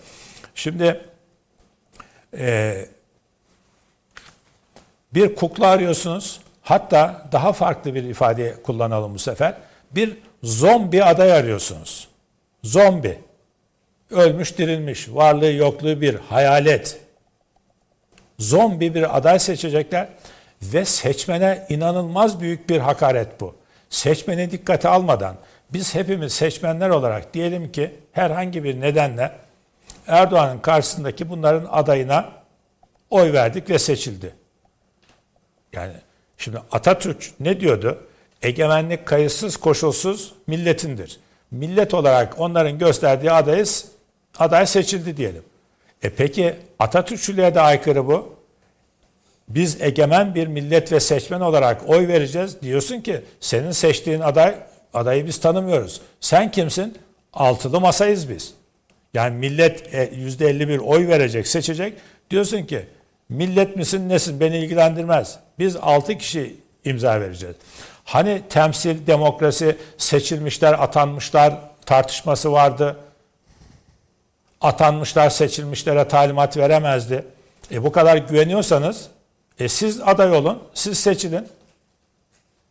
Yani bu, bu, bu inanılmaz bir garabet. Tam bir kukla başkan hatta kukla bile kuklalı, kuklaya kuklalık bile yaptırmayacaklar. Çünkü kuklayı da oynatmayacaklar. Eli kolu bağlı bir şekilde sen orada oturacaksın %51 oy almışsın. Dur bakalım ne diyorsun? Ha, gel bakalım önümüze. Gel bakalım Muharrem hikayesine. Gel bakalım Cumhurbaşkanı önümüze. 23 Nisan çocuğu gibi geç karşımıza. Biz imzalayacağız ne karar? Ya böyle bir şey olabilir mi? Ve milletin büyük çoğunluğu hani seçildi varsayıyoruz ya büyük çoğunluğu %51'i oy verecek o kişiye seçilecek ama binde bir oyu olan kişiye kaderini bağlamış olacak. Demokrat Parti'ye mesela. Ya Demokrat Parti ülkenin kaderinde bizleri yönetmeye muktedir olacaksa kendisi girsin aday olsun. Bağımsız aday oluyorum desin. Yani bu masadan e, hiçbir şey olmaz. Ama e, siyaset tarihine geçecek e, gayri demokratik ve e, övgüyle hani lanetle anılacak demiyorum da övgüyle anılamayacak bir iz bırakıyor. E, aslında avare kasnak gibi dönüp duruyorlar. E, sonunda çıkaramayacaklar da bir aday galiba. Peki. Mete Yarar Sayın Davutoğlu'na bu e, hani içeriden ve dışarıdan olsun Cumhurbaşkanı adayı neticede e, altılı masadaki her ismin, her parti liderinin e, yetkisi dahilinde, onayı dahilinde imza atabilecek, karar alabilecek sözü tekraren sorulduğunda ki bu bir anlamda Hulki Bey'in de söylediği aslında vesayet gibi algılanmıştı. E, benim sözlerimden vesayet çıkaranlar demiş cevaben Cumhurbaşkanlığı hükümet modeline zihnen teslim olanlardır ifadesini kullanmış. Geçmişte aks, ağır aksak yürüyen, sorunlu olan e, parlamenter sistemde bile Bakanlar Kurulu'nda böyle bir yetki vardı. E, atfı yaparak bunu söylemiş. O zaman şöyle gidelim. Mesela altılı parti değil de altı masada altı masa değil de mesela Türkiye'de 170'e yakın mı şey varsa siyasi parti? 129 acı var. Tamam yani bunlar mesela şey yapsınlar. 170'ini de alalım. Daha çok demokratik Masayı olalım. geniş uzun uzatalım yani. Uzatalım. Hepsinin imzası olsun altında. Hem de böyle katılımcı bir demokrasi olsun. Mesela bu da olabilir. Daha katılımcı olması anlamında. Yani şöyle düşünebiliyor musun? Protokol yapılan bir cumhurbaşkanını tahayyül edebiliyor musun ya? Protokol yapıyorsun. Yani senet senet yapar gibi protokol yapıyorsun. Diyorsun ki sen cumhurbaşkanı olacaksın. E o zaman ondan ön şey mi alacaksın? İmza mı alacaksınız? Mesela bir cumhurbaşkanı şöyle bir şey söylese bunu Türkiye'deki demokrasi ve anayasal olarak ne tarafa doğru koyacağız? Mesela şöyle mi diyecek? Ben sizin söylediğiniz her şeyi dinleyeceğime, sizin imzalamadığınız sizin hiç imzalamadığınız hiçbir şeyi onaylamayacağımı gibi bir protokol mu imzalayacak bu? Benim bildiğim Cumhurbaşkanı Bey'e bir şey e, ekleyebilir miyim? Çok güzel bir konuyu açtı. E, Turgut Özal bakanları atamadan evvel, biz o dönemleri takip ettik başbakanlık muhabiri olarak, şunu yapardı. Bakan bakan atamasını ilan etmeden evvel kişileri çağırır, tarihi boş bir kağıda istifa mektubunu alırdı Turgut Özal. Şimdi acaba Mete Bey'in hatır, sözünden hatırladım. Seçtirecekleri eğer seçilirse Cumhurbaşkanına e, seçildikten sonra anında bir şey mi ya da hatta ona aday göstermeden evvel boş bir kağıda imza attırıp tarihi boş bırakıp Cumhurbaşkanının elinden istifasını mı alacaklar? Ya Türkiye'ye darbe yapılmış gibi ne kadar vahim bir şey. Bunu hatırlatayım dedim. Bunu bile yapabilirler. Yani bizim emrimizden çıkmayacak bu adam Cumhurbaşkanı diyen kişiler daha ona aday göstermeden Cumhurbaşkanı seçilirse gerektiği zaman işleme koymak üzere Cumhurbaşkanı istifa etti diye elinden istifa mektubu alacak bir garabete bile imza atabilirler. Korkunç bir şey. Çok Pardon, Mete. Yok estağfurullah çok teşekkür ederim. Sonuçta Tamamlayın araya gideceğim zaten. yani e, ben böyle daha çok seviyorum e, katkılı. Buradaki tek şey şu. e, yani en basit yani içinde ne olur bu sürmez sürülür. Bazı kararlar ne kadar hızlı çıkacak çıkmayacak. Altı kişi beraber ortak karar verebilecekler mi? Bugüne kadar masada yaklaşık bir yılı geçen toplantılarda ki ikili görüşmeler dahil yüz defa bir araya gelmişler. Yüz defasında puntoların ne kadar olacağını karar veren, beraber işbirliği yapan bu partiler her gün çok hızlı karar verilme, verilmesi gereken Cumhurbaşkanlığı sisteminde nasıl karar verecekler? Bak başka bir şey daha geçtim. Birincisi zaten mümkün olmayan yani bu- bununla ilgili protokol mu alacaksınız arkadaş? Yani sizin karşınıza geçip benim bildiğim Cumhurbaşkanı şeye yemin edecek. Halka yemin edecek değil mi? Meclise gidecek ve Cumhurbaşkanlığı yeminini mecliste yapacak. Önce siz kendinize mi yemin ettireceksiniz şeyi? Yani sizin sözünüzden çıkmayacağım diye size mi edecek? Ya bu nasıl bir seçilecek kişiyi aşağılamaktır? Seçilecek kişiyi yok saymaktır. Anayasayı yok saymaktır. Seçmeni yok saymaktır. Ya Milleti aşağılamak. ya bir bir söz bu kadar çok içinde aşağılamayı nasıl barındırabilir ya? Ve siz bunu düşünemiyor musunuz? Yani hepiniz gerçekten siyasetçisiniz. Uzun yıllardan beri siyasetçisiniz. Akademisyensiniz. Siyaseti dizayn edecek güce sahipsiniz. Önemli görevler icra ettiniz. Şu söylediğinizin anayasada olamayacağını, bunun seçmene bir hakaret olduğunu bilmiyor musunuz? Gerçekten bilmiyor musunuz? Ben bile şu televizyona çıktığımda iki kelime sarf ederken acaba söyleyeceğim bir kelime birisinin yani normal yapının dışında bir şey olabilir mi? Hani hukukun dışına çıkar mıyım? Birisinin bir etnik veya mezhepsel birisinin kayını kafasını karıştırabilir miyim diye yüz defa şuramdan geçmiyor buraya cümle. Şuramdan geçmiyor.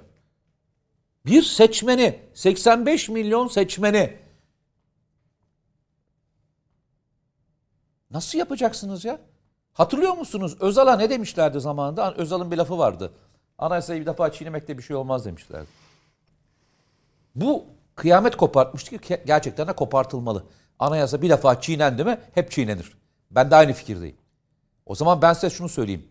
Cumhurbaşkanlığı sisteminde anayasayı her gün çiğneyebileceğiniz bir sistem yaratmanızın hiç mi tartışması olmayacak bu ülkede?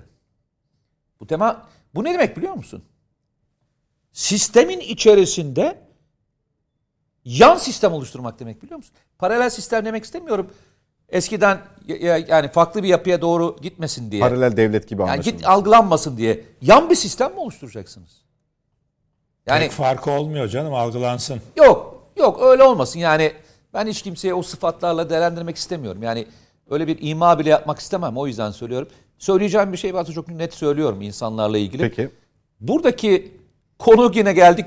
Bak yine geldik nereye biliyor musun? Hani bir tane e, kadın vardı. Benim oyunla e, dağdaki çobanın oyu bir mi demiştin? Aysun Eski manken. Evet. Aysun Kayacı. Ve kıyam... ben isim ben isim vermedikçe Nedim Şener yetişiyor. Evet. Yani, e, ya, bilerek mi vermiyorsun yoksa? Bilerek vermiyor tabii. E, kıyamet kopmuştu hatırlıyor musunuz? Arkadaşlar 85 milyonun seçmenin oyu sizin tapu malınız mı ya? Tapulu malınız mı? İtiraz da gelmedi bu arada. Değil mi? Ben rastladım sen. Ya ben, çok geldi. Çok. Bu bu konuşmaya masadan, masadan. Masadan. Hayır bak bu konuşmaya masadan diyor. İster CHP'lilerden, isterseniz diğer partilerden anormal tepki geldi. Yani ya birçok kişiden ben bunun tepkisini duydum yani. Peki. Böyle bir garabet olmaz diye duydum. Ya, Seçmen anlamında duydum. Ha, tamam. Yönetici anlamında duydum. Ama, ya, mesela, ama seçmen anlamında bu nasıl bir sistemdir bu, diye ben çok kişide Biz bunu yani. Davutoğlu'nun kendi projesi, fikri falan zannettik. Sonra hadi dedik ki Babacan'da falan. Sonra Dursun çekti ki bu masada uzlaşıyla üzerine mutabık olunan bir uygulama dedi yani. Evet, evet. Bu dedi Peki. ben içindeyim Tamamladık dedi yani. sen araya ben gitmek zorunda. Lütfen. Peki. Ee, sen Sonra gidip, dönüşte e, herhalde Ben dönüşte seninle başlayacağım tamam. Nedim Şener. Araya gidiyoruz efendim. Reklamın ardından buradayız. Yeniden birlikteyiz. Devam ediyoruz Net Bakış'a. Nedim Şener'de kalmıştık. Ee, siz bu e, araya gitmeden önce Sayın evet. Davutoğlu'nun kişisel görüşü ya da onun partisinin bakışı gibi e, değerlendiriyoruz derken altılı masanın masa yönetimi diyelim e, herhangi bir itiraz gelmemesi, Sayın Dursun Çiçek'in bunu bir mutabakat şeklinde evet, paylaşması evet. aslında masada uzun uzun konuşulmuş ve evet. e, bir kanaat oluşmuş evet. konu üzerinden Davutoğlu'nun görüşü şeklinde okuyabiliriz. Biz, biz, Eşittir evet. altılı masanın Evet, evet. yani e, hakikaten şaşkınlık vericiydi. Çünkü e, yani şöyle önce Temel Karamollaoğlu'ndan bir istişare kurulu gibi bir şeyden bahsedildi. Ama Davutoğlu'nun açıklaması imza yetkisini, karar yetkisini e, Cumhurbaşkanı gibi ve Cumhurbaşkanı kadar yetkili olan 6 kişiden bahsetmeye başladı. Yani ya şöyle bir şey söyleyeyim. 6 kişi birden daha büyüktür. Öyle oluyor. Demek ki Cumhurbaşkanı bir altta olacak. Ya Mete cümlenin ağırlığı o kadar büyük ki yani şöyle. Cumhurbaşkanı gibi Cumhurbaşkanı kadar yetkili karar yetkisi var, imza yetkisi var. Peki, bir dakika, bir dakika. Şimdi Hulki Bey dedi ki bu açıklamada e, demek ki bu altılıdan evet. biri Cumhurbaşkanı adayı olmayacak öyle anlaşılıyor. Yoksa beşi deriz dedi ama o zaman açık vermiş olurlar. Hayır yok. Bir, ikincisi Tabii. Diyelim ki Sayın Kılıçdaroğlu Cumhurbaşkanı adayı ve kazandı. Evet. Buna evet mi diyecek? Şimdi başka şansı yok. Bakın başka şansı yok. Çünkü niye biliyor musunuz? Bu partiler kendileri şöyle görüyorlar. Eğer İyi Parti de buna e, mutabıksa meclisteki milletvekili desteği o Cumhurbaşkanı'nın çıkaracağı kararlar veya e, teklifi e, yasa teklifleri arkasında durup durmaması ile ilgili. Cumhurbaşkanı'nın arkasındaki meclis desteğini de bitirirler. Şimdi Cumhurbaşkanı evet kararname etkisi var. Şu anda e, Cumhurbaşkanlığı sistemi var ama arkasında ne var? Meclisteki AKP, MHP milletvekilleri var değil mi? Bir yasama Peki, şimdi sen konuştukça soru çıkıyor da ben hepsi. Tabii. Parlamenter sistem bunun neresinde? O yok. İşte o nerede? Hani bu bu vesayet hocam. Bu başka bir tür vesayet. Burada parlamenter sistem yok. Bak şöyle olsaydı İran'da bir tane var böyle biliyorsun. Biz İran'da Nerede? bir kurul var. biliyorsun. Ha, molalar şey değil mi? Yani e, mesela kimin aday olacağını onlar karar Tabii. veriyor. Tabii, Kimlerin tabii. gireceğine karar veriyor. Orada da mesela Cumhurbaşkanı var bir de Ayetullah var mesela. Cumhurbaşkanı Dini seçiyorlar. Ha, bir de Ayetullah'a bağlı şeyler var. Ölene kadar o papa gibi şey orada dini lider olarak görüyor. Ama Cumhurbaşkanı değişiyor. Dönemsel seçimlere giriyor. Şimdi burada da yani Cumhurbaşkanı kim olursa olsun diyor ki biz karar vereceğiz. Bak tehlike olan şu. Cumhurbaşkanı gibi Cumhurbaşkanı kadar. imza yetkisi, karar yetkisi. Peki bu gayrimeşru teklifi, bu gayrimeşru olan şahıs, bak gayrimeşru diyorum. Niye biliyor musun? Davutoğlu bunu söylüyorsa meşru zeminde siyaseten sandığa partisinin amblemiyle gider, toplumdan güven oyu alır yani seçilir. Ondan sonra der ki ben şu kadar oyu temsil ediyorum. Efendim burada da şu masada şu ağırlığım var. Kardeşim sen CHP'ye sığıntısın. CHP'nin seni bir yerden milletvekili göstermesine muhtaçken bak muhtaçken Davutoğlu Babacan CHP şu anda onları sığıntı gibi bir yerden milletvekili gösterip göstermeme arasında duruyor. Ama adamlar olası Cumhurbaşkanlığı seçiminde Kılıçdaroğlu aday olacak. Onun üzerine şimdiden vesayet kuruyor. Arkadaş bak deminden beri burada CHP konuşuyoruz. Bunu CHP düşmanlığımızdan değil. CHP'nin aklını başına toplaması için söylüyoruz. CHP bu parti midir ya? CHP Davutoğlu'nun bu şekilde e, e, ne derim genel başkanı, cumhurbaşkanı adayı olacaksa onun üzerine vesayet kurabilecek çapta bir adam mıdır yani? Ali Babacan öyle birisi midir ya?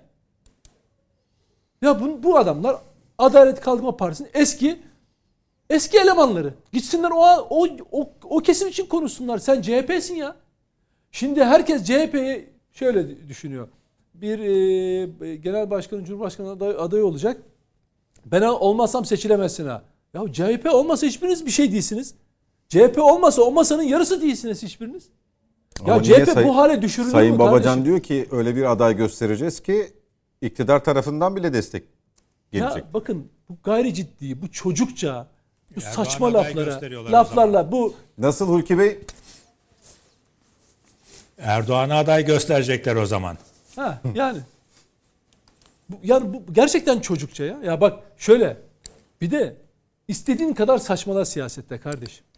Ama bu milleti bazı şeylere alıştırma. Ne o? Ana dilde eğitim, kimlik, anayasanın 66. maddesi, 42. maddesi değiştireceğim falan filan diye ayarlarıyla bu toplumun ayarlarıyla oynama. O hakkın yok senin. CHP yapmaya kalkıyor. Ona bile biz neler söylüyoruz. Sen git AKP'nin içine ya da orada oca- orada oyna. HDP'nin içinde oyna. Sen oturup altılı masada CHP varken bir CHP'li tabii o izzet nefis olacak. Yani sen ne diyorsun be kardeşim? Bu partinin amblemi altı ok. Bu ülkenin birliğini temsil eder ya. Sen hangi Türklüğün tanımını Ha, kaldırmaktan de- bahsediyorsun? de- desene. Diyebilir mi? Diyemez. Ga- garibim. Nurşi Venelçi'yi içeriye sokmuşlar. Dışarıdan o bitirmeye çalışıyor. Ve en kötüsü Babacan. Gir kardeşim seçime parti logonla. Gir kendi milletvekili adaylarına. Yüzde kaç alıyorsun bakalım? Barajı geçebilecek misin? İttifaka girmeden millet meclise girebiliyor musun? Onu da söyledi zaten. Sıfır. Sıfır kardeşim. Şimdi anketlerde görünen oylarını bile alamazsın. Niye? Çünkü der ki zaten barajı geçemiyor. Oyum da ziyan olmasın diye insanlar oraya. Bu genel seçmen eğilimidir. Hele Davutoğlu. Yani şöyle yakın çevresi bile oy vermez. Ya ziyan olur verirsek falan filan diye. Bir kendi veya ailesinin oyları çıkar herhalde. Niye? Çünkü insanlar der ki barajı aşamayacak. Yüzde zaten sıfır bilmem kaç oy var. Bu halde bak bu halde CHP'ye posta koyuyorlar. Ve gıkları çıkmıyor kardeşim. Ya ben CHP'ye hep şunu söylüyoruz. Bak kardeşim ne yaparsan yap. İstersen bunlarla altılı oyna. Git HDP ile şey yap. Dans et. Yüzde yirmi beşsin ya. Partiyin yerin dibine de soksan, göklere de çıkarsan yapmayın bu rezilliğe gerek yok Demokrat kardeşim. Parti'yi yabana atma ama. Efendim? Demokrat Parti. Ha 001 olan partiyim diyorsunuz. 001. Ha bahsetmiyorsun hiç o yüzden. Ya, hani ya neyinden bahsedeyim? altılı Hiçbirini masadan söz hocam. ediyoruz. Ben Lütfen, bu adamların oy ediyorum. itibariyle bahsetmiyorum. Bu adamların yaratmaya çalıştığı tehlikeli iklimden. Ben bunu o 2013-2015 arası açılım süreci için aynı tedirginliği duydum. Ülkem için. Kimin ne olacağı hiç umurumda bile değil. Ama ortaya attığın teklifler bana karşıma aynı o açılım sürecinde Diyarbakır'da davulların önüne oynayan o soytarı gazeteciler vardı tamam mı? Onların böyle propagandist lafları falan vardı. Onu hatırlatıyor tamam mı? Ya kardeşim bu ülkeyi bak ayakta tutan işte yine örnek veriyorum 15 Temmuz'dan itibaren ya. Ulusalcı, milliyetçi çizgidir.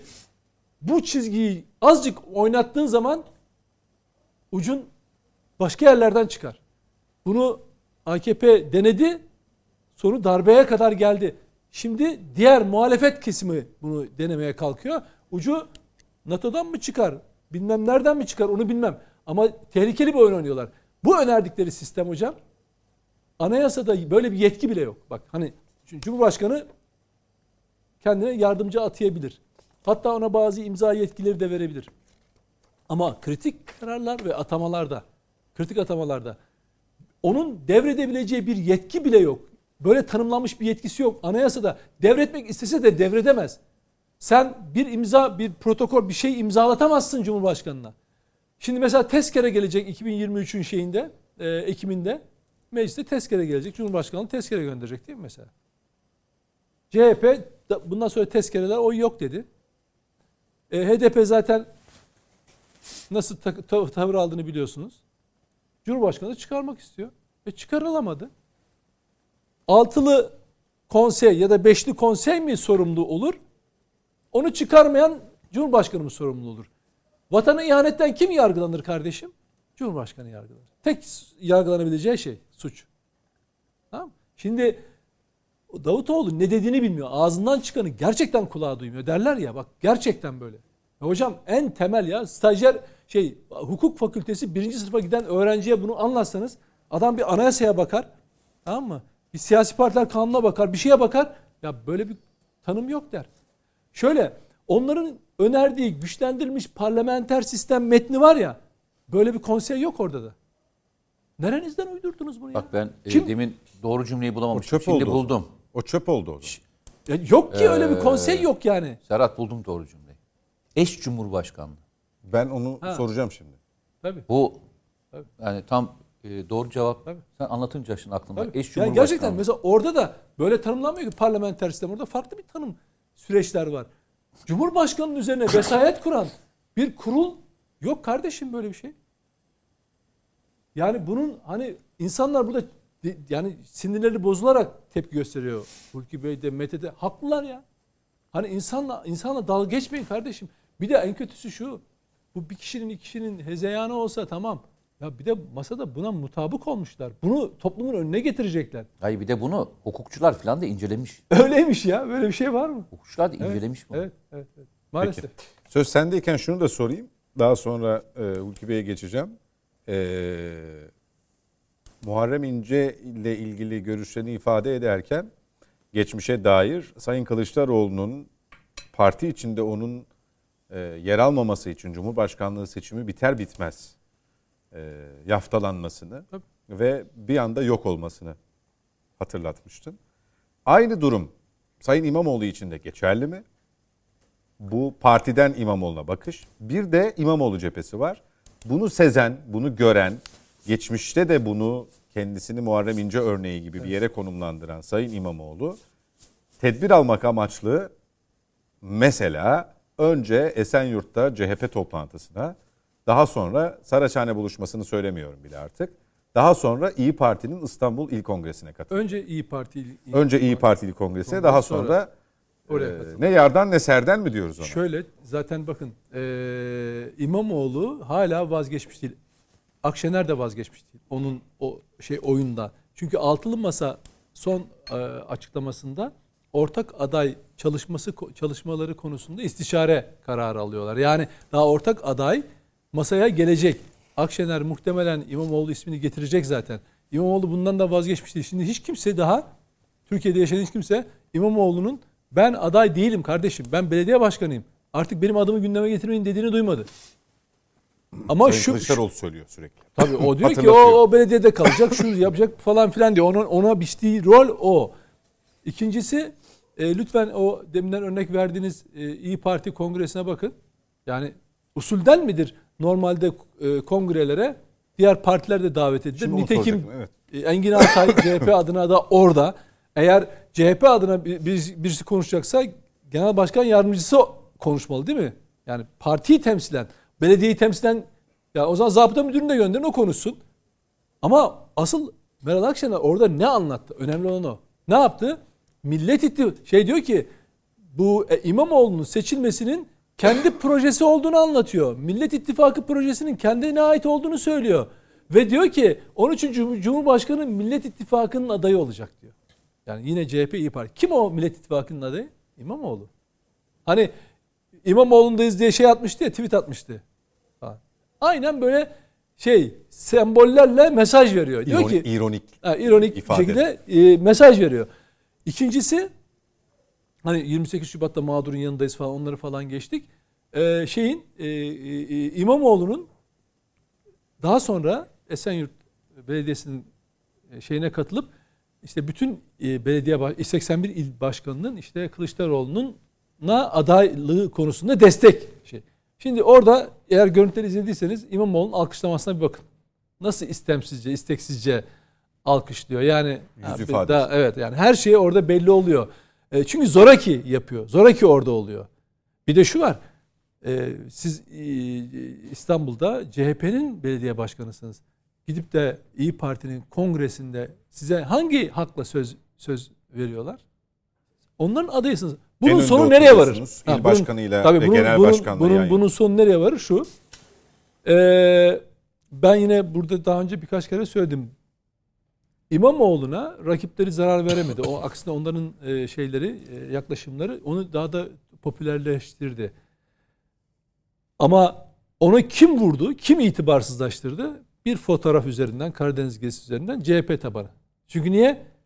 Kılıçdaroğlu'na aday olmaya kalktı ve Karadeniz'den Cumhurbaşkanlığı şeyini başlattı. Turunu başlatmaya baş, e, girişti. Ondan sonra bir fotoğraf arkasından dümdüz ettiler. Sonra ak- akıllarına İngiliz Büyükelçiliği yemekleri bilmem neleri falan geldi. E, o zaman yaparken savunuyorlardı. Kar kıyamette tatil yaparken savunuyorlardı. E, sel olduğunda e, şey yaparken savunuyorlardı. Bir anda bunları hatırlar hale geldiler. Tamam Aa bak bunu da şöyle sö- söylediler. Tabanda biz tartıştığımız kişiler. Evet bizimkisi işte demokrasi böyle bir şeydir. Biz kendi eleştiri de yaparız. E, baba zamanında Biz balığı da eleştirsene. böyle yeriz. Hayır ha şöyle zamanında eleştirsene. Ama linç kampanyasının parçası olarak eleştiriyorsunuz. Ona ev amenna. Ama zamanında eleştirmiyorsunuz. Aksine eleştirenleri de siz yaftalıyorsunuz. Ondan sonra ne oldu hocam? İmamoğlu e, artık CHP Genel Merkezi arası açık. Ben şunu söylemiştim burada da. 2024'teki yerel seçimlerde de dahi İBB Başkanı adayı göstermez CHP. Eğer CHP'yi tanıyorsak, daha doğrusu Kılıçdaroğlu'nu tanıyorsak artık eğer Kılıçdaroğlu oradaysa, o oralardaysa onu aday yapmazlar. O yüzden ne yapacak siyasi geleceği için? Yavaş yavaş yan yan yan yan İyi Parti'ye doğru gidecek. Peki. O yüzden Cumhurbaşkanı masasında ortak aday masasından İyi Parti'nin adayı olarak İmamoğlu çıkarsa çok büyük sürpriz olur ama benim için sürpriz olmaz. Ama Kılıçdaroğlu mutlaka CHP'nin adayı çıkacak. İyi Parti ve diğerleri e, bir aday üzerine konuşacaklar. O ancak ve ancak İmamoğlu olur. Ya da HDP'nin desteğini de kaybetmek adına hepsi beraber kerhen Kılıçdaroğlu'nu desteklerler. Ama her hal ve şartta biz İmamoğlu'nun siyasi kariyerini CHP'de noktalandırmayacağını öngörebiliriz yani. Hulki Bey siz bu iki buluşma ve toplantıya katılımdan sonra bir tweet paylaştınız. Ee, CHP Esenyurt toplantısında ayağa kalkıp Kılıçdaroğlu'nun adaylığını alkışlama, İyi Parti'de il kongresine katılım. Hangisi önce, hangisi sonra, hangisi samimi, hangisi sahte, kim kime güveniyor, kim kime rol yapıyor diye de sordunuz. Şimdi Esenyurt buluşmasında Sayın Kılıçdaroğlu şöyle bir ifade kullandı. Sayın İmamoğlu'nu kimseye kaptırmayız. Bir, İmamoğlu'nu kim kapmak istiyor? İki, iki, eee, bir daha İstanbul Belediye Başkanlığı'na aday olduğunda daha çok oy alacağını biliyorlar da ondan saldırıyorlar diye de aslında Nedim Şener'in işaret ettiği o zoraki gülümsemeye işaret ediyor. Ne diyorsunuz? Şimdi, şimdi şunu söyleyeyim. Demin Mete Bey dedi ya Nedim'le benden örnek verirken hani saldırmak isteyenler nasıl saldırır diye. E, hashtag açmışlar Hulki diye saldırmaya başlamışlar. Mete Bey de yol gösterdi onları hatırlattı herhalde. Yok Şimdi estağfurullah. orada Estağfurullah. benim vaktiyle KRT televizyonunda e, yaptığım bir açıklamayı almışlar. Aynen açıklamamın arkasındayım. Yani hani gençler diyor ya demirden korkan trene binmez diye biraz basit olacak ama e, sözlerimin arkasındayım. Hatta daha da ileri giderek şunu söylüyorum. Bugün Atatürk dirilip gelse CHP'de seçilemez demiştim. Çünkü Atatürk öyle yanlış tanıttılar ki seçilebilmesi için önce CHP'ye almaları gerekir. CHP'nin içindeki HDP'liler, Türk ve Atatürk düşmanı olanlar Atatürk'ü bugün CHP'nin kapısından içeri sokmazlar. Bu kadar da açık ve net söylüyorum. Böyle e, ıvır zıvır işlerle uğraşacak zamanımız yok. Sözlerimizi bilerek söylüyoruz, arkasındayız. Şimdi gelelim sorunuza. Kemal Kılıçdaroğlu İmamoğlu'nu kaptırmayız demiş. E kaptırmaz, böyle bir şey olamaz. Çünkü çoktan kaptırdı. Yani kaptırmama aşaması geride kaldı. İyi Parti'ye çoktan kaptırdı İmamoğlu'nu Kılıçdaroğlu. Adaylığı mı Bunu kaptırma da istemeyerek yaptı. İmamoğlu'nu evet. Yani kaptıracak bir şey kalmadı. Ee, çoktan gitti İmamoğlu. Şimdi e, Kılıçdaroğlu'nun yaptığı şu. Hani Türk filmlerinde de görüyoruz ya ya da şarkı türkülerimizde de var. Bana yar olmayanı işte sana yar etmem, kimseye yar etmem. Ee, benim olmadın kara toprağın olacaksın Ya gibi. benimsin ya kara toprağın. Şimdi İmamoğlu'nu İyi Parti çoktan kaptığı için İyi Parti üzerinde de İmamoğlu'nu yok etmeye çalışıyor Kılıçdaroğlu'nun hedefi bu. Yok efendim belediye başkanı olursa daha çok oy alırmış, şu olurmuş falan. Böyle basit basit çocukça açıklamalar bunlar. Üzerinde bile durmaya değmez. Şimdi Esenyurt'taki e, CHP toplantısında Esenyurt Belediye Başkanı Kılıçdaroğlu'nu öven konuşma yaptı kürsüde. İzledim. Ee, Kılıçdaroğlu'nun da ağzı kulaklarına varıyordu. Dediğim gibi hakkıdır, olabilir, isteyebilir, istemez. Kendi bileceği şey. Ee, Cumhurbaşkanı olması gerektiğini, çok başarılı olacağını, kazanacağını söyledi. Millet ayağa kalktı, alkışladı. Ama üzerindeki baskılar nedeniyle en önce ayağa kalkan İmamoğlu'ydu. Üzerinde baskı olmadığını kanıtlamak için yani aslında baskı altında, daha büyük bir baskı altında kalktı alkışladı. Sonra ama suratından düşen bir parçaydı. Sonra Akşener'in toplantısına gidip İstanbul İl Kongresi'ne, üçüncü olan İl Kongresi'ne gidip orada Akşener'in yanında e, huzura kavuşmuş mutlu bir İmamoğlu'nu gördük. Yani CHP toplantısında baskı altında olan İmamoğlu büyük bir huzura, sükuna, mutluluğa, stresten uzak bir dünyaya adım atmış ve gülümsüyordu. İnanılmaz pozları var. Ben Twitter'a onları yan yana getirerek koydum o e, fotoğrafları. Şimdi zaten insan huzur bulduğu yerde olur değil mi? Mutlu olduğu yerde olur. Ee, sıralama farklı yalnız. Marifet Onu Nedim de düzeltti. tabidir diye. Nasıl? Önce İyi Parti sonra CHP. E tamam. O zaman e, şöyle söyleyelim. Mutlu bir yerden gelip gitti, canının sıkıldığı bir yere gelmiş. Mutlu oldu. Sonra evet oraya gitti. Şimdi marifet e, İltifata marifet iltifata tabidir diye bir sözümüz var ya.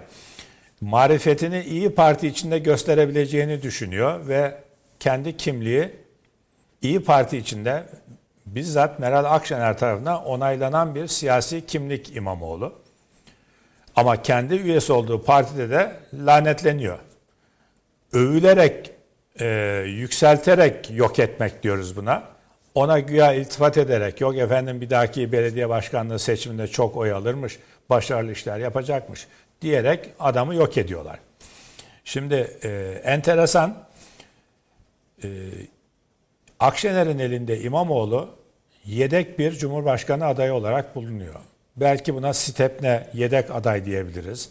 Asil aday diyebiliriz. Akşener'in ben başından beri altılı masada çıngar çıkaracağını söyle, söyleye geldim. e, HDP'nin dayatmalarına çok çok zor durumda kalmazsa, kendisine bir operasyon yapılmazsa İyi Parti'nin e, Akşener onlara hayır diyecek.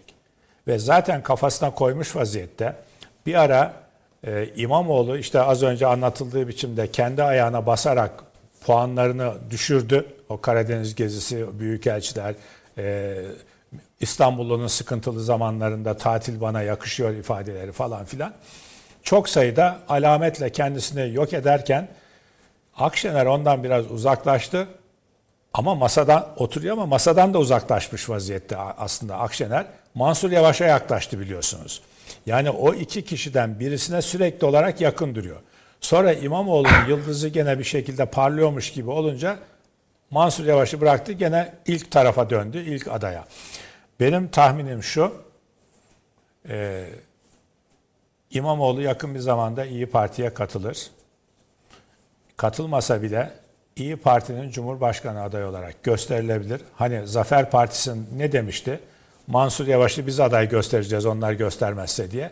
Benzer şey Altılı Masa ve CHP İmamoğlu'nun aday göstermezse Akşener kendisi gösterecektir. Ya da bunu bir halk hareketi biçiminde partiyi göstererek öne sürerek değil de İyi Parti'yi kendisi sade vatandaşlar aday gösteriyormuş gibi mutlaka devreye sokacaktır diye düşünüyorum İmamoğlu'nu.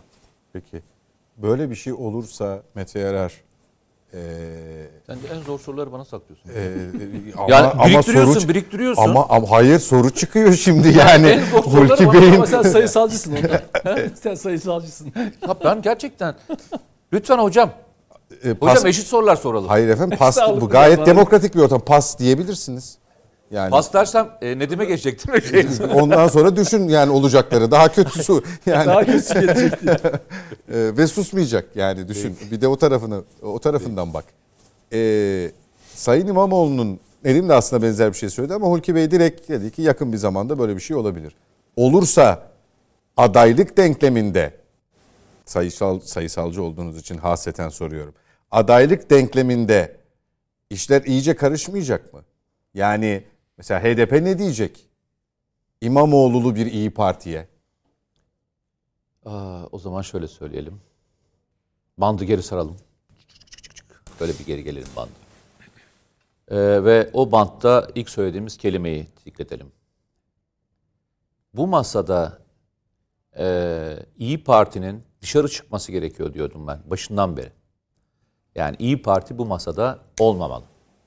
Çünkü İyi Parti bu masada olduğu müddetçe ne MHP'den ne de e, AK Parti'den oy alamıyor. Geçmiyor bu tarafa doğru.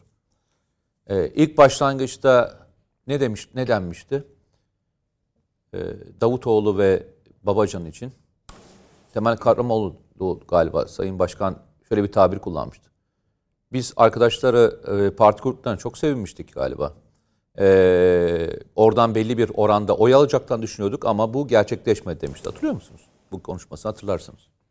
Evet gerçekten de oradan %10, %15 civarında bir oyu bekliyorlardı. Ama o kopuş olmadı. Ee, o da sebebi çok net. Ee, partiler kendi içerisinde bu tür bölünmelerde eğer e, lider değişmiyorsa büyük kopuşlar olmuyor. Yani Bülent Ecevit mesela CHP'den koptuğunda kendi kitlesiyle beraber gidip seçim kazanabilecek kadar bir parti oluşturabildi liderseniz yapabiliyorsunuz. Yani CHP'den ayrılabiliyorsunuz ama kendinizin bir kimliğiyle büyük bir parti kurabiliyorsunuz. O zaman şimdi ne kaldı geriye? İyi Parti'nin bu kapıdan şeyden bu e, ittifaktan çıkması lazım. Ben daha iddialı bir şey söylüyorum. Yani Hulki Bey diyor ya İyi Parti'den aday olacak. İyi Parti onu aday gösteriyor. Aday gösteriyor. Bunun olabilmesi için İyi Parti'nin ittifaktan çıkması lazım ittifakın içerisinde olup Ver. Efendim? Evet diyor. Doğru. Evet. İttifak Akşener çıkar, çıkar Akşener'in hedeflerine de uygun. Şöyle muhalefetin en büyük partisi biz olacağız diyor ya. Kendisi de Cumhurbaşkanı adayı olmayacağım, başbakan olacağım diyor ya. En kötü ihtimalle senaryoya göre İyi Parti'nin Akşener'in senaryosuna göre Kılıçdaroğlu ile İmamoğlu'nu birbirine vurdurup birbirine kırdırıp seçimde CHP'den daha çok oy almak. Zaten meclise ve başbakanlığa oynuyor. muhalefetin de en büyük partisi olmaya oynuyor. Hedeflerine çok uygun bir davranış olur Akşener'in. Ee, bunun oluşabilmesi için, Hulki Bey'in söylediğinin oluşabilmesi için ittifaktan çıkacak. Ee, tek başına seçime girecek. Ee, ve bu seçim sırasında şunu söyleyecek. Ben altılı masada e, kalmaya devam ediyorum. Ama e, tek başıma seçime gireceğim. E, çünkü iki tane handikapı var dediğim gibi. Bir tanesi HDP. HDP'nin masayı destekliyor görüntüsü e, İyi Parti'nin kendisini sağda en çok sıkıştıran, sıkıştıran konu. Ben sahaya çıktığımda gezdiğimde gördüğüm konulardan bir tanesi bu. Yani İyi Partiler en çok burada zorlanıyorlar. Bundan kurtulmaları için gerekiyor. O yüzden de mesela Garo Paylan'ın açıklaması açık aslında İyi Parti'ye oy kazandıracak bir açıklama. Yani o kadar söyleyeyim sana. Bu istemiyoruz demesi, Meral tabii, Akşener'i tabii, de oraya oy vermeyeceğiz falan demesi bu, yani İyi Parti oy kazandırır. Şimdi İyi Parti'nin İyi Parti'nin yapacağı şey hamle ne kaldı? Dışarı çıkması kaldı. Arkasından o zaman şunu yapabilir. İyi Parti Ekrem İmamoğlu'nun istifa edip kendisine geçmesini kabul edebilir. O o zaman olur. Yani bu şartların oluşması için bir zemin olması gerekiyor. O alt zeminde bu olması gerekiyor. Yani eğer senaryo buysa o senaryonun ilk kısmını da söylemek gerekiyor. İlk kısmı da bu olmalı. Çünkü Peki. hatırlarsan e, Sayın Kılıçdaroğlu ne demişti? Belediye başkanlarımıza dokunmayın demişti.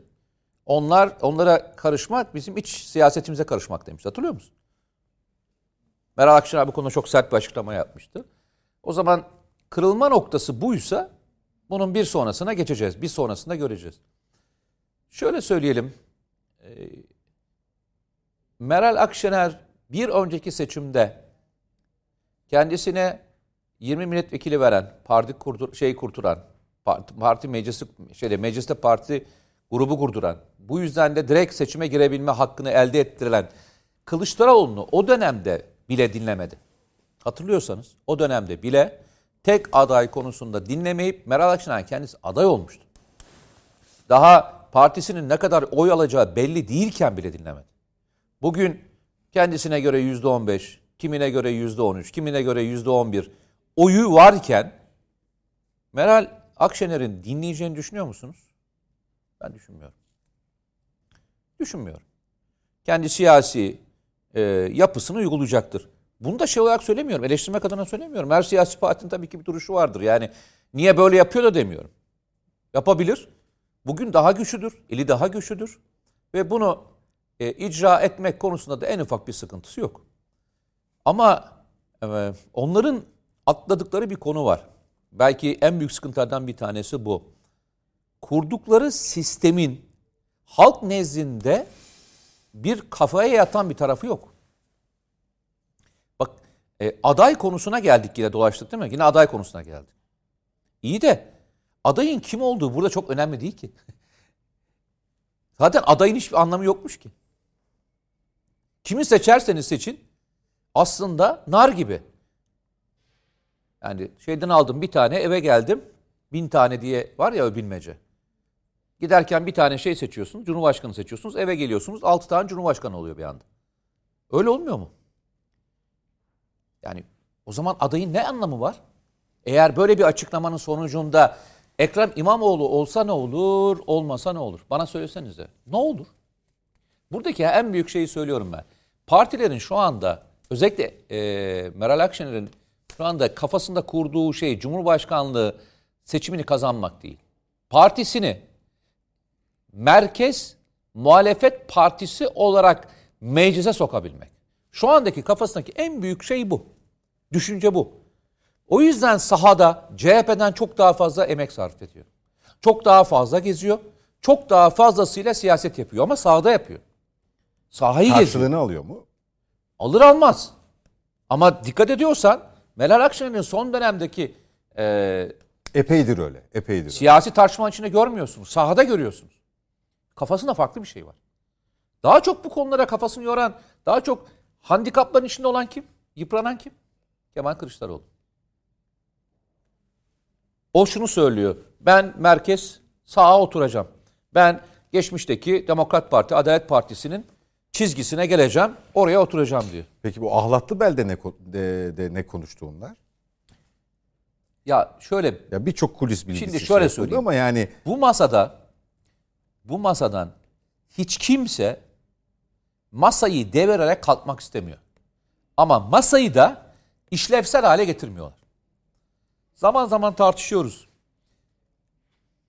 Masalar niye kurulur? Müzakereler niye kurulur? Sonuca ulaşmak için diye söylenir değil mi? Tam tersinedir. Müzakereler çoğunlukla sürüncülere bırakmak için kurulur. Sürüncüde bırakmak için kurulur. savaşlarda da öyledir. Savaşta da öyledir. Minsk grubu Ermenistan olayını 30 Daha da sene. uzasın, biz Ukrayna bundan- evet. 2014'te kurulan ta 2021'e kadar getiren süreç dahil olmak üzere hep böyle ilerlemiştir. Yani bir şeyi çözmek istemiyorsanız müzakerelerin sonsuz olduğu masalar kurarsınız. Deadline koyardınız o zaman. Mesela şunu diyebilirdiniz. Yani bir son tarih diyebilirdiniz. Arkadaşım bu masa bir ay içinde gerekirse her gün toplanacağız ama bir ayın sonunda biz adayımızı şimdiden açıklayacağız. Diyemez miydiniz? Derdiniz değil mi? Bunu demek için kısıtlama var mı? Yok. Her gün toplanmayla ilgili bir kısıtlama var mı? Yok. Her gün yapabilirdiniz. Yapmadınız. Ne yaptınız? Birer ayda bir toplantı.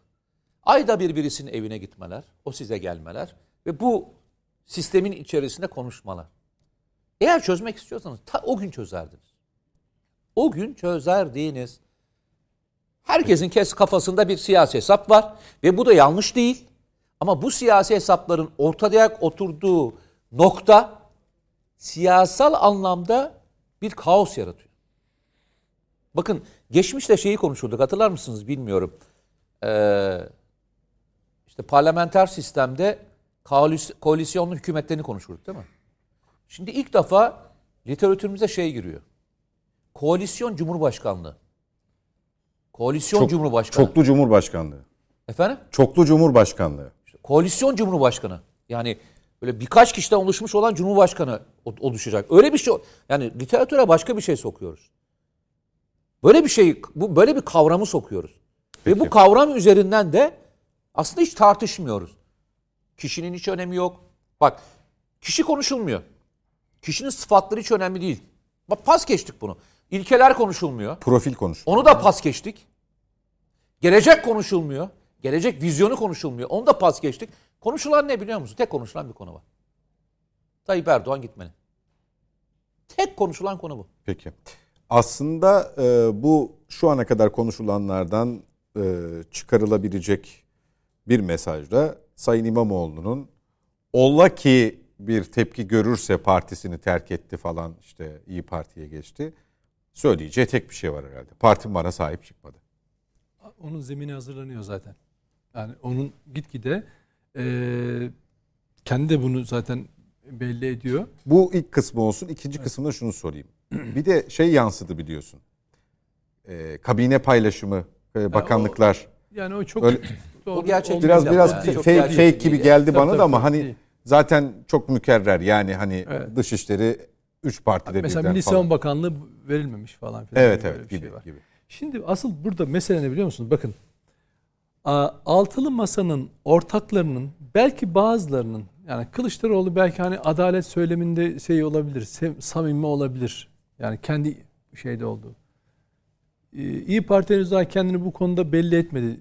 E, şeyin Ahmet Davutoğlu'nun ortaya attığı, Babacan'ın da söylediği altı Cumhurbaşkanlığı sistem. Ee, Altılı masa değil, altı Cumhurbaşkanlıklı sistem konusunda. Şimdi bunların ortak bir söylemi... Altı Cumhurbaşkanlıklı sistem. Sistem, Söylemesi öyle. bile zor. Tabii evet. yani artı Cumhurbaşkanlığı sistem diyeceğiz ya da altı Cumhurbaşkanlığı sistem. Öyle Altılı olacak. yani. Cumhurbaşkanlığı sistemi. Evet. Yani böyle bir şey demek lazım. Şimdi bu adamlar ne istiyorlar? Ne diyorlardı?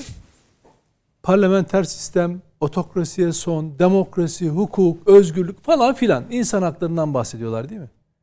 Vesayete son. Ya vesayete son. Meğer dertleri koltuk ve yetkiymiş. Bak başka hiçbir şey değil. Eğer öyle olmuş olsa Erdoğan nefretiyle dolmuş kitleleri bir adayın arkasına toplarsın seçimden galip çıkarsın değil mi? Stratejin bu olmalı. Yegane stratejin bu olmalı. O aday her kimse Kılıçdaroğlu ise Kılıçdaroğlu. Ama o olmadığını görüyoruz. Neden?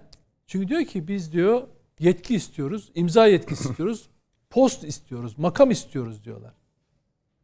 E hani demokrasi, hukuk falan filan diyordun. E canım o yani işte o şeyden bahsediyor. Müzakere efendim çoğulculuktan bahsediyor. Şimdi 6 tane cumhurbaşkanı olması, imza yetkisine sahip 6 kişinin olmasını çoğulcu demokrasi falan diye yutturmaya çalışıyorlar. Böyle bir şey olur mu ya? Demokrasi böyle bir şey değil ki. Sen yetkiyi 6 kişiye bölüyorsun ve her biri de birini engelliyor. Sistemi kitlemek üzerine oluşturduğun bir şey var. Ve anlıyoruz ki öyle demokrasi, hukuk falan. Mesela bir örnek veriyorlar. Diyorlar ki efendim AKP MHP ile ittifak yapmıyor mu? Yapıyor. İşte diyorlar ki Cumhurbaşkanı da Bahçeli ile istişare yapıyor. Peki MHP en ağır muhalefeti yap, yaptığı halde 15 Temmuz'dan sonra milli ve yerli çizgi e, politika çerçevesinde AKP'nin yanında olurken tek bir koltuk aldı mı? Tek bir imza yetkisi istedi mi? Tek bir karar üzerine yetki istedi mi? Kullandı mı? Hiç duyduk mu? Yani MHP değil mi? Hani diyor ki örnek veriliyor. İşte diyor ki AKP de MHP ile ittifak yapıyor. İşte ondan istişare, istişare ayrı bir şey. Yani fikri olarak bir şeyleri konuşmak bizim seninle bir şeyi konuşmamız, bir fikir söylemem. Ha sen evet çok ilginçmiş ya da ya da bu doğrusu budur diye bunu kabul etmen en sonunda senin karar alma süreçlerinden geçmeden, imzan olmadan bir anlam taşımıyor. O da Cumhurbaşkanı'na ait. Peki bunlar ne diyor? Diyor ki bakın bunlar biz diyor istişare yapacağız. O bir şey yapmak isterse ona uyacak. Eğer biz imza vermezsek o kararı uygulayamayacak. Bu işte vesayet. AKP ile MHP'ninki yaptı bir istişare ve bunun karşılığında MHP koltuk istemiyor. Makam istemiyor. Başka bir şey istemiyor. Yine seçime giderken de kendi partisinin amblemi altında barajı geçer geçmez fark etmez. Mücadelesini öyle sürdürüyor. İlkeli sürdürüyor. Hani bir de İyi Partililer efendim e, bunlar 15 Temmuz'dan önce şöyle yapıyorlardı da onlar o yüzden onlara da dönek deyip işte AKP'ye yanaştı falan filan. Ulan utanmazlar. Adam adam ilkeli siyaset yapıyor. Devletin devletten başka bir şey düşünmüyor Devlet Bahçeli. MHP'nin çizgisi o. Siz onu satıp dönekliği yapıp giden o, Demirtaş'ı kapılarda karşılayacak olanlar sizlersiniz. Bak bugün o masada bir yüzde bir oyu olmayan diyor ki öyle yok diyor. Altı kişi birden olacağız diyor. Şimdi gelelim diğer boyutuna. Şimdi Cumhuriyet Halk Partisi'nin genel başkanı eğer ortak aday olmaz ise de CHP'nin adayı olarak çıkacak değil mi? Öyle görünüyor. İyi Parti bir aday belirleyecek veya masa bir aday belirleyecek. HDP'nin kendi adayıyla gireceğini de görüyoruz. Bu iki veya üç belki diğer partilerle beraber belki Babacan da kendi girmek isteyecek. Ondan sonra çoklu adayla girilecek.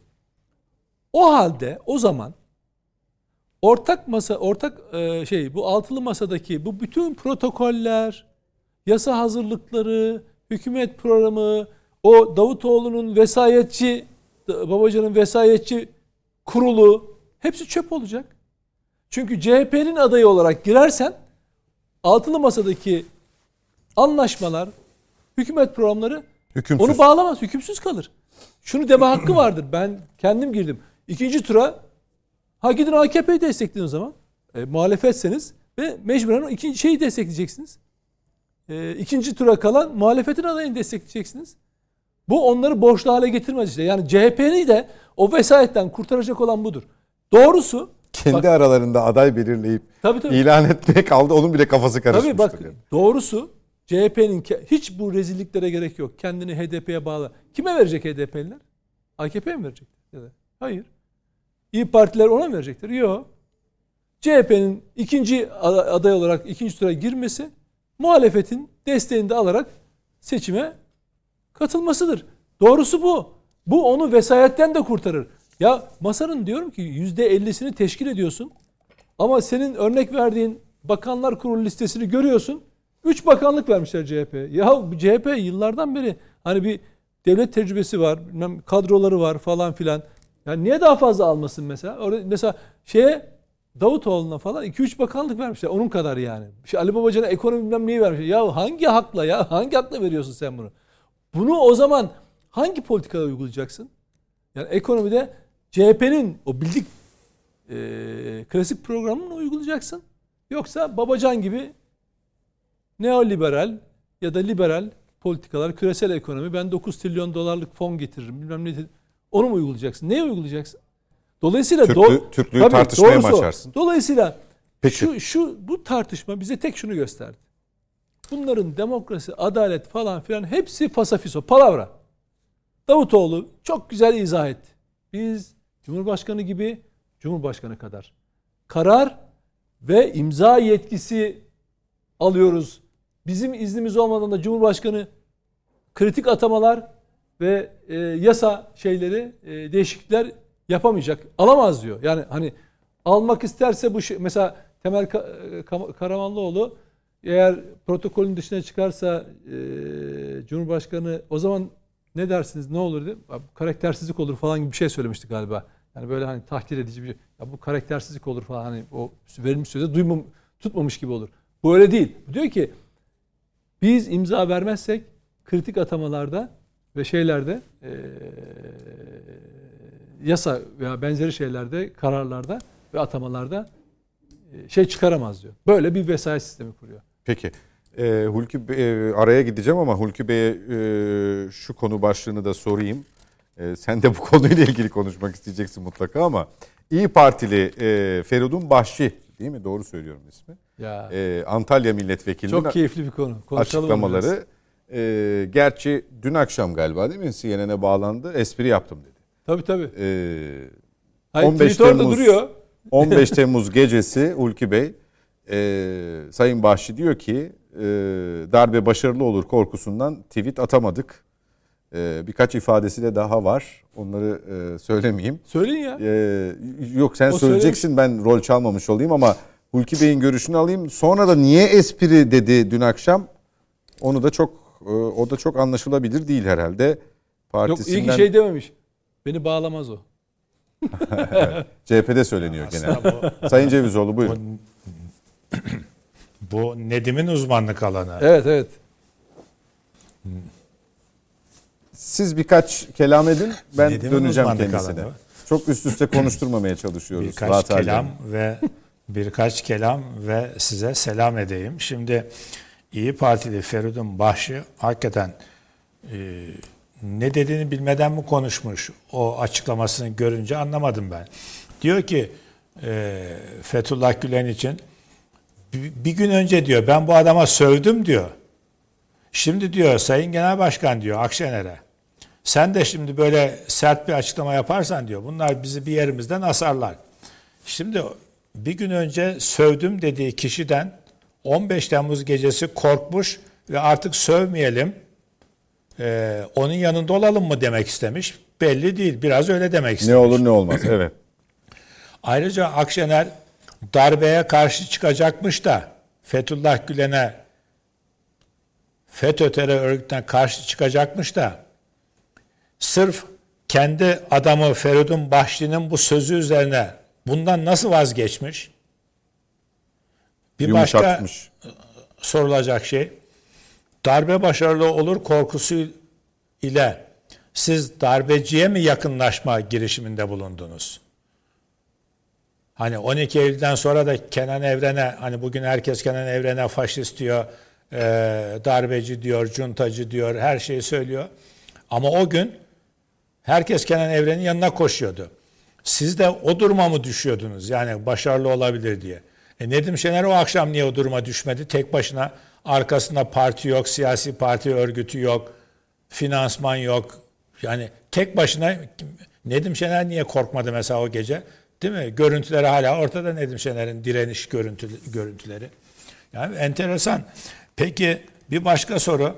O gece genel başkanınıza e, Akşener'e Feridun Bahşi olarak yumuşatarak bir açıklama yaptırıyorsunuz. Ne demişsiniz?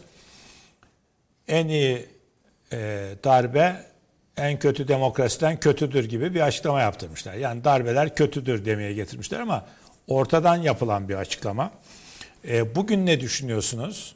Yani bugün değişti mi fikriniz? Aynı fikirde misiniz? Hani size FETÖ'cü diyenlere karşı ağır sözler söylüyorsunuz parti olarak ya da partideki bazı kişilere. Ee, şimdi fikriniz değişti mi? Bir başka soru. Aradan bunca zaman geçmiş. Feridun Başlı bunu niye şimdi böyle bir açıklama yapma gereği duymuş değil mi?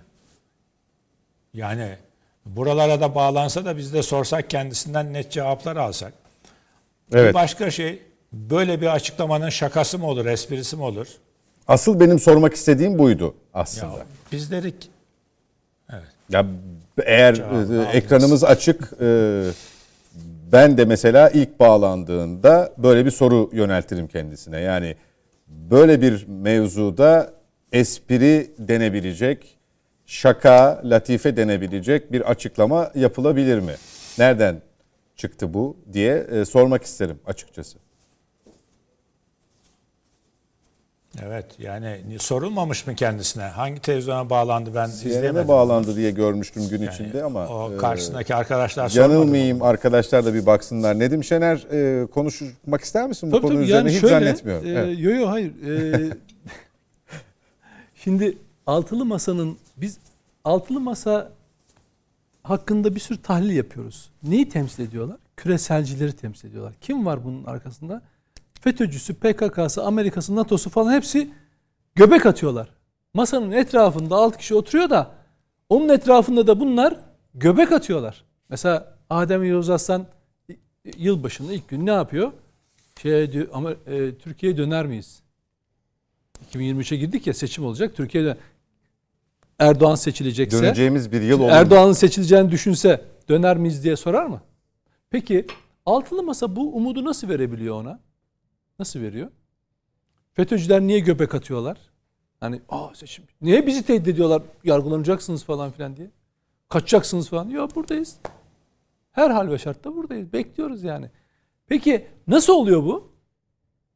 Çünkü o masa, bakın o masa, yani Kılıçdaroğlu'nun yurt dışı gezilerine bakın, söylemlerine bakın.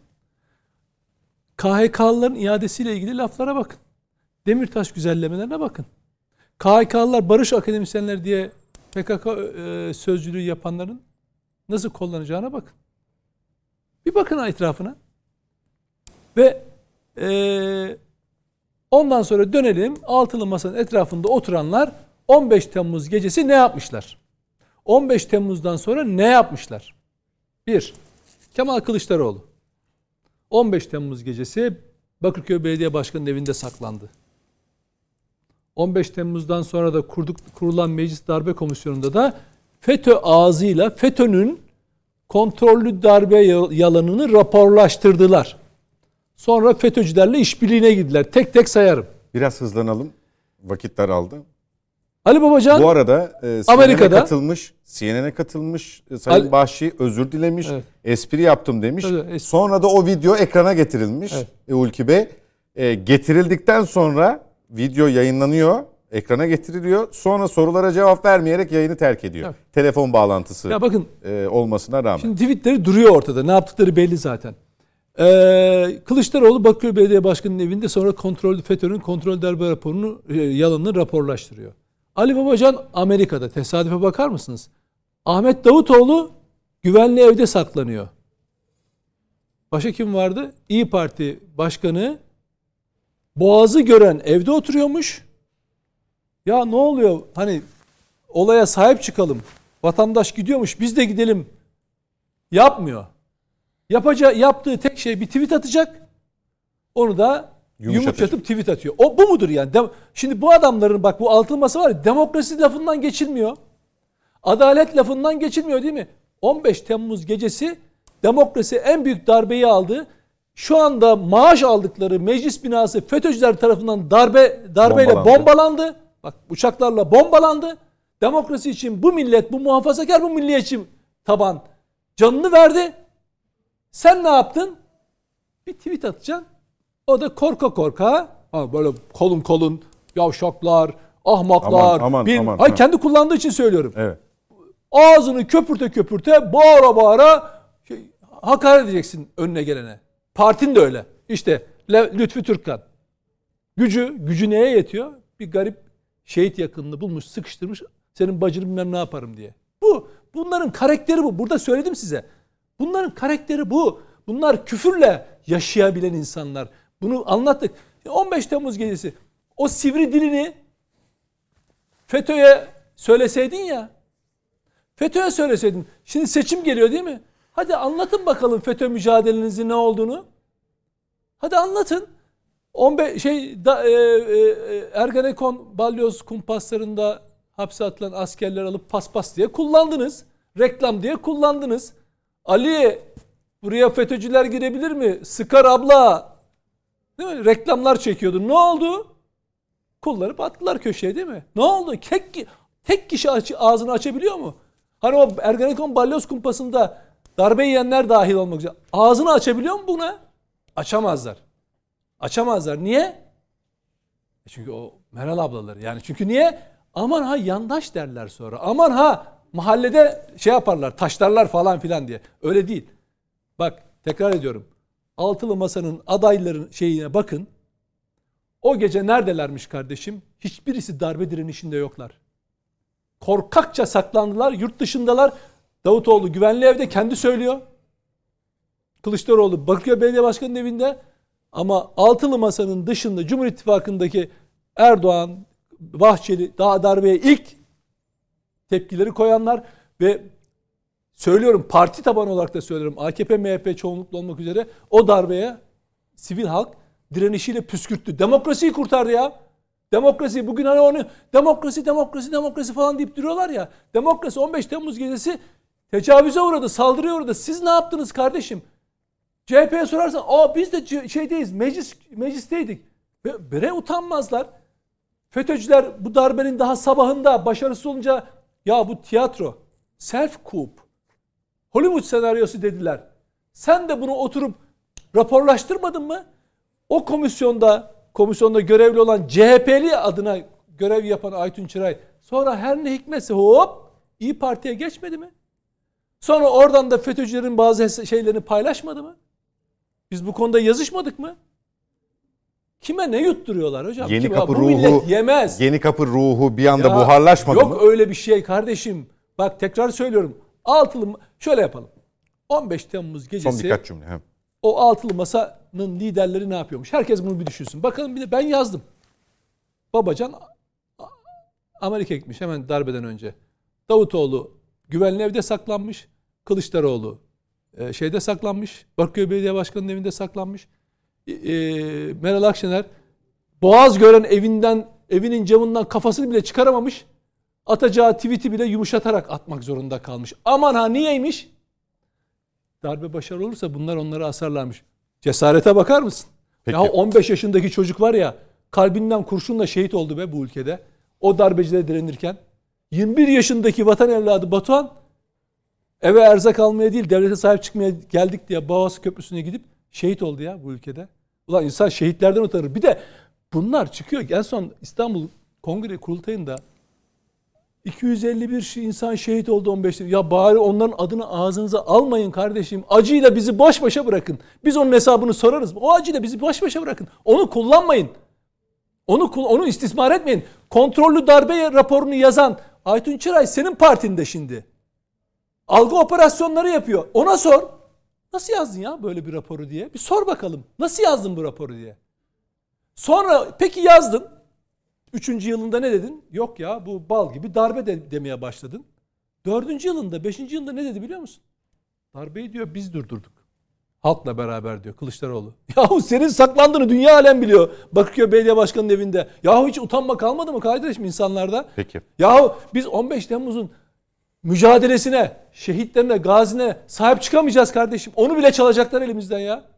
Senin de söyleyeceklerin var bu konuyla ilgili. Aradan sonra Hiç sorun. geleyim. Ee, zor kısımlar hep sana kalıyor değil mi? Ee, reklama gidiyoruz efendim. Yavaş yavaş toparlayacağız dönüşte. Evet toparlıyoruz yavaş yavaş. Son etaba girdik net bakışta. Ee, İyi Partili Bahşi'nin 15 Temmuz itirafıyla ilgili e, her ne kadar sonradan özür dileyip bunun espri olduğunu ifade etse de Sayın Bahşi e, yoğun tepkileri almıştı ilk bu açıklamayı yaptığında. Mete Yarar'ın da konuyla ilgili görüşlerini alalım. Daha sonra Milli Muharip uçağımızın göklerde süzülmeye hazırlandığını hatta sabırsızlandığına dair görseller eşliğinde yine kendisinin yorumuna başvuracağız. Nedim Şener, Nedim Şener? Mete Yarar. O kadar çok Nedim Şener dedin ki değil mi? Artık Mete Yarar diye birisini tanımıyorum. Ama şaşırmadı değil mi? Hiç tanımadım. Hayır yani sıra Evet. Mete'de falan demiyor. Kendisine söz geldi devam edecek. Yok canım ben biliyorum ne kime ne Öyle mi? Tamam. herhalde. Tamam süpersin. Ben biliyor Nedim Şener olmadığını düşünüyorum. Yok hayır. yani. ya ben şöyle söyleyeyim. Ben bu konuda herhalde e, bir düzeltme yapmak lazım. E, 2016 tarihinde İyi Parti kurulmamıştı. İyi Parti yok ortada da. E, Meral Akşener o dönemde Haziran ayında daha doğrusu daha önce MHP'den ihraç edilmişti. Haziran ayında ihraç kararı durdurulmuştu. Aralıkta tekrar onaylanmış ve MHP'den ihraç edilmişti. O sırada MHP'de siyaset yapmaya devam ediyordu. Milletvekili de değildi. Bir bilginiz olsun diye söyleyeyim. Nedim Şener'i düzeltiyorsun. Beni ne düzeltiyorsun? O akşam orada olanlar zaten Hayır onu demek istemiyorum. Hayır. o iyi Parti'den bahsetmedik zaten ki. Hayır, hayır, hayır. Yanlış bir şey oluşmasın. Orada belki e, en az hani laf söyleyeceğimiz kişi belki e, İyi Parti. Hayır, Çünkü hayır o bir- zaten şöyle söyledi ama İyi Parti- partideki isimlerdi. Tabii canım ben yani. senin için söylemiyorum. Ben Akşener için söyleniyor zaten. bak başka bir şey söylüyorum ya. Müsaade edin ya benim lafımı bitireyim ya. O- Lafımı toparlamayın. Ben toparlarım yani. Diyorum ki onun kendisi dışında bir temsiliyet görevi yok o sırada. Yani sokağa çıkın, darbeyi önleyelim falan diyecek bir pozisyonu yok. Ancak yok. kişi olarak söyleyebilir. Partiyi temsil Tamam mı? Yani Kılıçdaroğlu'nun siyasi pozisyonuyla o sırada Meral Akşener'in pozisyonları aynı değil. Onu söylemek için söylüyorum. İkisi aynı yerde değiller. Konumda değiller. Başkasının suskunluğu beni daha çok rencide eder. O çıkar çıkmaz, sokağa çıkmıştır, çıkmamıştır. O tamamen onun, o zaman kişisel tercihtir bu. Ama siyasal duruş olarak yaptığın farklı bir yapısı var. Ben onu söylemeye çalışıyorum. Benim bakış açımdan bu değerlendirme bunun üzerine. Bir şey söyleyeceğim. Bu genel olarak tartışılır. Ben bu tartışmaya başladığında da Nedim'le beraber tartışırken de yani bu konulara girdiğimizde de e, Nedim'le hep aynı fikirdeydik. Hala da aynı fikirde olduğumuzu düşünüyorum. Arkadaş herkesin cesareti aynı olmayabilir. Yani herkes aynı anda sokağa çıkamayabilir. Sokağa çıkmakla ilgili pozisyon da farklı olabilir. Benim burada dayanamadığım tek şey ne biliyor musun? Sokağa çıkana hakaret edilmesine dayanamıyorum. Bak kimsenin kimseyi sokağa çıktın veya çıkmadın diye ben hiç hayatımda şey yapmadım. İkiye, ikiye ayırmadım. Yani sokağa çıkanlar ve çıkmayanlar. Sokağa çıkanları ekstra olarak överim ama içeride kaldığı için de kimseyi yermedim bugüne kadar. Yani şöyle söyleyeyim. Birisini cesaretlisin derken diğerine korkak muamelesi çekmedim. Ama arkadaş sokağa çıkanlara da eziyet edilmesine hiç fırsat vermedim. Yani sokağa çıkanlar niye çıkmıştır, niye gitmiştir, onların aslında amaçları farklıydı, aslında onlar demokrasiyi savunmak için çıkmadılar gibi söylemleri de hiç kabul etmedim ve bunun için çok kavga ettik. Beraber çok kavga ettik. Kavga ettiğimiz konu buydu. Ve iş başka bir noktaya doğru gitti. Sokağa çıkanların sıradanlaştırılmasına müsaade etmeyeceğiz kardeşim. O akşam sokağa çıkanlar çok değerli bir mücadele yaptılar. Dünyada her şey demokrasi değil miydi hani? Yani bu demokrasi farklı farklı olduğunda değişik mi oluyor? Mesela ben size bir örnek vereyim. Bu örnek çok tartışılır. Mesela bunu Hulki Bey de muhtemelen e, bildiği için söylüyorum. Mesela Şili'deki darbe. Pinochet darbe yaptığında bir radyo konuşması yapıyor şey. e, devrik lider. O sırada sarayının etrafı çevriliyor. Halkı sokağa çağırıyor. Ve darbecileri bastırmak için e, konuşma yapıyor. Ve gelmiyorlar biliyorsun. Ve o son o dönemlerde halkın gitmemesi birçok kesim tarafından darbecileri, darbecilerin durdurulmasını engellendi diye söylenir. Arkadaş bu sefer darbeye engellemek için çağrısına çağrı yapan bir ba- cumhurbaşkanı ve ona onun desteğine yani demokrasinin desteğine giden insanlar da bu sefer aynı kişiler tarafından niye sokağa çıktı diye rencide ediliyor ya. İlginç değil mi? Kafaya bakar mısınız? Bir tarafta çıkmadı diye suçluyorsunuz. Bu tarafta da çıktı diye size göre demokrasi anlayışı kimin için yapıldığından mı değişiyor arkadaşlar? Yani Şili'deki darbede sol bir iktidardayken onu devirmeye çalışanları kurtarmaya gittiğinizde bu bir demokrasi mücadelesi olurken bu tarafta Türkiye'nin demokrasisini kurtarmak için sokağa çıkanlar sağ kesimden ve muhafazakar kesimden olduğunda bu demokrasi için mücadelesi olmuyor mu? Sizin demokrasi anlayışınız bulunduğunuz kisveye mi bağlı? Bulunduğunuz İdeoloji yapıya, mi? ideolojiye mi bağlı? Sizdeki meclis kutsallığı, seçilmişliğin kutsallığı başka bir şey ifade etmiyor mu arkadaş? Bir tek söyleyeceğim bu. Ya ben bunu hiç anlamadım. Anlamamaya da devam ediyorum. Ve ama şunu asla yapmayacağım. O 251 şehidin ailesine laf söylenmesine, gazilere laf söylenmesine ve sokağa çıkan insanların aşağılanmasına asla müsaade etmeyeceğim. Beni ne yaptığınız ilgilendirmiyor. Ama o adamlara, o insanlara ve o kadınlara ve çocuklara, çıkanlara tek laf ettirmeyeceğim. Bunun kavgasını yapmaya devam edeceğim. Benim de taahhüdüm bu, bu topluma. Peki. Gelelim e, Milli Muharip Uçak'tan gelen son habere. Aslında 2025'te gökyüzünde olması bekleniyordu. Bekleniyordu. E, ama 2023 sonuna yani bu Önce yılın 2024'e çekildi. 24'e çekildi. Şimdi 2023 yani içinde bulunduğumuz yılın sonuna yetişecek gibi görünüyor. Bunun teknik olarak açıklaması e, bütün testleri tamamladığına dair görüntülere tanıklık ettik biz. E, şimdi 2023'e 2023'ün sonuna yetişecek olmasının teknik olarak açıklaması nedir? E, stratejik de bir anlamı var şüphesiz ki. E, bize bunu biraz anlatır mısın? Şimdi e, bunu söyleyen e, Sayın Temel Kotil. Kotil. Temel Kotil. Yani TUSAŞ e, Başkanı. Milli Murat Uçağın e, yapımında başında olan, ekibin başında olan genel müdür. TUSAŞ'ın genel müdürü. Uçak e, mühendisliği kökenli. İTÜ kökenli. Ve bu işe de adanmış insanlardan bir tanesi. Şimdi buradaki en büyük hız ne biliyor musun? Birincisi test merkezleri çok hızlı yapıldı şeyde. Eskiden bir uçağı alıp yurt dışına gönderip testlerin yapılması için randevu alıyordun. Aylarca sana o randevuyu vermiyorlardı. Sonra test sonuçlarını göndermiyorlardı.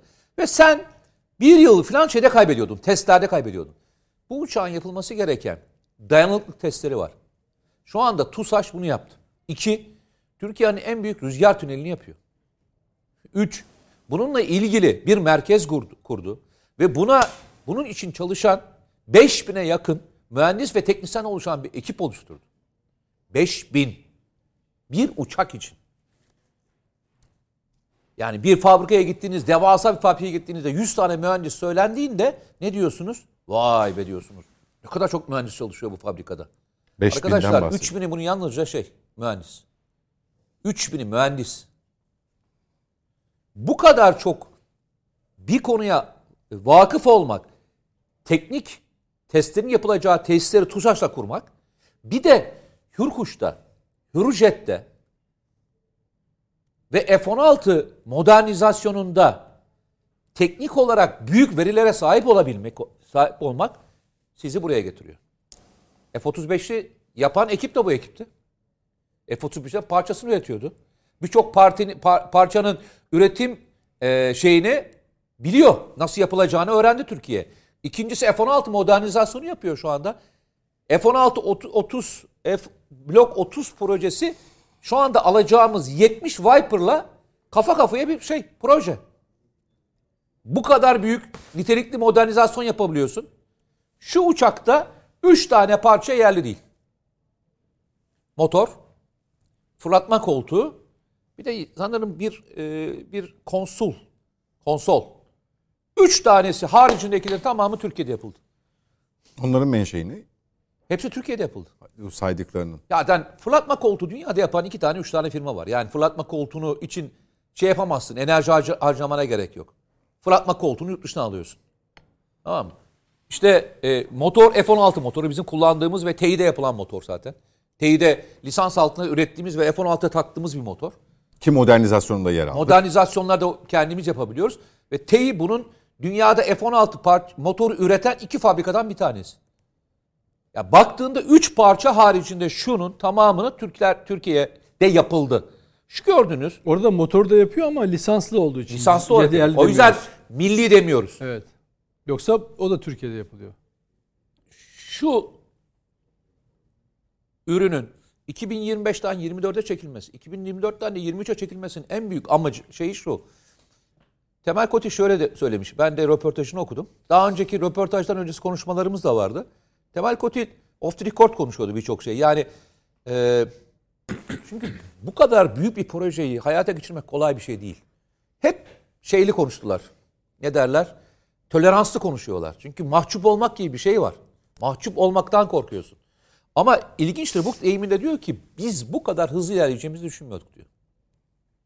Ve başarılı sonuçlar alacağını. Kendileri de şaşkınlar aslında. Ama şimdi biz 80 tane uçak yapmadık ki. Ya arkadaşlar bakın bir kez daha söylüyorum. Türkiye'nin şu anda iki projesi Türkiye'nin insanlı jet uçağının projesi. Yani 2023 yılında Türkiye ilk insanlı jet uçağını insanlı, insansız yaptık çünkü uçurduk. Şey insansız bir jet uçağı Kızıl Elma ile uçtu. O artık elde. Şimdi bunu yapıyorsun. İkisini de beraber uçuracaksın neredeyse. Hürjet'le ikisini beraber. Eş zamanlı neredeyse. Evet. Eş zamanlı aynı zamanda uçuracaksın. O zaman geldiğimiz yeri bir kez daha söyleyelim mi? Arkadaşlar biz Amerika Birleşik Devletleri gibi, Rusya gibi 100 tane uçak üretmedik. 100 tane uçak geliştirmedik arkadaşlar. Bizim ilk yerli ve milli tasarımımız bu. Tabii ki e, neyi olacaklarını onlar da yaparak görüyorlar. Ama şunun ben hatırlıyor musun? Seninle beraber gittiğimizde hep şunu söylüyordum. Ya inanılmaz bir mühendis ekibi var ve kendilerine inanılmaz inanıyorlar. Özgüvenleri çok yüksek. Ve zekiler ya. Bak bak hani Türk övün çalış güven diyor ya ya. Türk milleti zekidir diyor ya Atatürk böyle e, söyleyenlerin içinde. Türk milleti zekidir. Ya gerçekten Türk mühendisi zeki ya. Çalışkan mı? Çalışkan kardeşim. Vatansever mi? Vatansever kardeşim ya. Şunların çalışanların tamamını ben gördüm. Şunu ilk yapan Protuk ekibiyle tanıştım ben. Başındaki adamlar dahil olmak üzere. Tanıştım. Daha ilk birleştirme aşamasında ilk meydana çıktığında sağ olsunlar çağırdılar gittim gördüm uçağı. Ve o zaman herkes uçağı görmeye gitti. Benim asıl görmek istediğim kişi kimdi biliyor musun? Şahıslardı. Mühendislerdi. Mühendislerin gözünün içine bakarak sordum. Bak aynen böyle. Emin misiniz dedim bu uçağı başarabileceğiniz. Ya gözlerde bir tek şey yok ya hani Şüphe, hani şöyle yapamayız. kaçırırsın ya abi işte hani yapmaya çalışacağız. Yok böyle bir şey bak. Böyle bir şey görmedim ben. Netler. Biz bu uçağı uçuracağız dediler ya. Hiç. Bakın dedim. Bu kadar bu kelime çok iddialı bir kelime. Kendi aramızda yaz, yazmadım bugüne kadar. Yok iddialı bir kelime bu. İlk defa yapıyorsunuz. Ve F-35'in üstüne çıkıyorsunuz. F-22 kalitesinde uçak yapacağım diyorsunuz. Bak çok iddialı bir kelime. Emin misiniz diye bir kez daha sordum. Yazmayacağım dedim. Kesinlikle dediler. Biz bu uçağı yapma kapasitesine sahibiz. Hem malzeme, hem ekipman, hem de tecrübemiz. Biz bu uçağı uçurmaya başaracağız dediler ya. Başaracağız dediler. Başarabiliriz. Liz yapı bile yoktu içlerinde. Ya böyle bir bu özgüven buraya getirdi. Bak bu özgüven buraya getiriyor. Aynı şey Kızıl Elma için de geçerli. Kızıl Elma için Amerikalılar tarih vermişlerdi biliyor musun? 2025'ten önce uçuramaz diyorlardı. 2022'de uçtu. Bir yıl bir yıl içerisinde uçuş testlerine başlayıp uçurdular. Bir sene içerisinde. Şimdi ben geçen gün sordum. Hangi aşamada diye sordum. Şu anda e, şeyi test ediyorlar. Hızları test ediyorlar. Yani havada yaptıkları dirençleri kontrol ediyorlar. Yani havada direnç gösteriyor. Yani uçak kaldırıyorsun. Yapması gereken manevralar falan var ya. Onları havada çalıştırıyorlar şu an. Bunu yaparken neye geçtiler biliyor musunuz? Ses ötesine, mak üstüne çıkartma motorunu monte etmeye çalışıyorlar. Şimdi onu onu kafada kon- Çünkü o üç tip olacak. Kızıl elma A, B, C. Şimdi bu özgüven 100 tane uçak yapmadık arkadaşlar ya. Bu bizim 2023 yılında Türkiye'nin 100. yılında, ikinci yüzyılda Türkiye'ye armağanı ya. Armağanı. Bir milli muharip uçak. ilk jet motorlu uçak. 100. yılında bundan daha büyük bir hediye olamaz ya Türkiye sevdalılarına.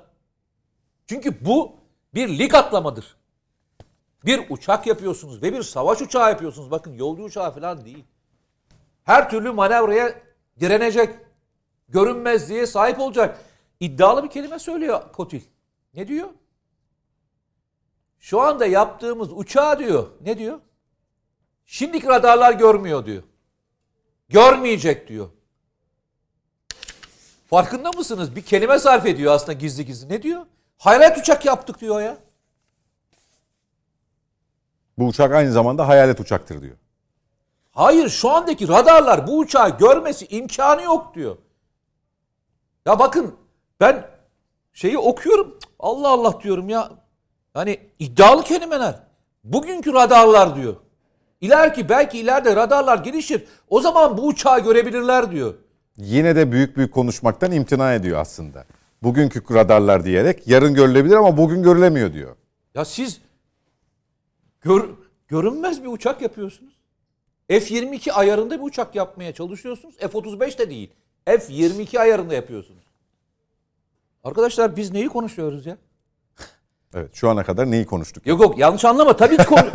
Özür dilerim. Yani şunu Bitirelim söylemeye artık, çalışıyorum. Tabii ki onu konuşacaksınız. Ama bu Türkiye'nin gitmesi gereken yolculuğun adı bu kardeşim. Çünkü bu bunu yapabilme yapabilecek teknoloji içinde onlarca ekstra teknolojiyi barındırıyor. Mühendislik şeyini gezdim ben. Test merkezlerini gezdim. Artı girdim. F-35'in şey, şey, F-35'in diyorum. MMO'nun şeyine bindim. Simülatörüne bindim. Abi simülatörü bile ayaklarını kesiyor yerde. Mini muharip uçakların mühendislerin çalıştığı merkezi gezdim. Yani uzay merkezi NASA masa herhalde aynı seviyededir. İçerideki imkan ve kabiliyetler ve geç... Aselsan, TUSAŞ ne yapmaya başladı biliyor musun? Ellerindeki bilgisayarların hızını arttırmak. Dünyada hani vardır ya NASA ne yapar? Soruların cevaplarını bulmak için önce büyük bilgisayarlar geliştirir. Şu anda büyük bilgisayarlar geliştirmeye çalışıyorlar. Birçok hızlı işlem hızlı yapabilmek adına. Buraya geldik ya. Peki. Bir uçak yapmıyorsun. Uçak yalnızca bunun ürünü. Bak uçak yapmıyorsun. Uçak yalnızca bunun ürünü. Evet büyük bir teknolojiden Ya büyük bir teknoloji ya. bahsediyoruz. Ee, Bunun da en önemli çıktısı belki bir e, savaş uçağı. Muharip uçak. Çok teşekkür ediyoruz Ben teşekkür Mete. Yarar, Nedim Şener. Hulki Bey çok sağ olun efendim katıldığınız için ve görüşlerinizi bizimle paylaştığınız için. İyi geceler. İzleyicilerle de vedalaşalım. Önümüzdeki hafta görüşmek üzere. Hoşçakalın.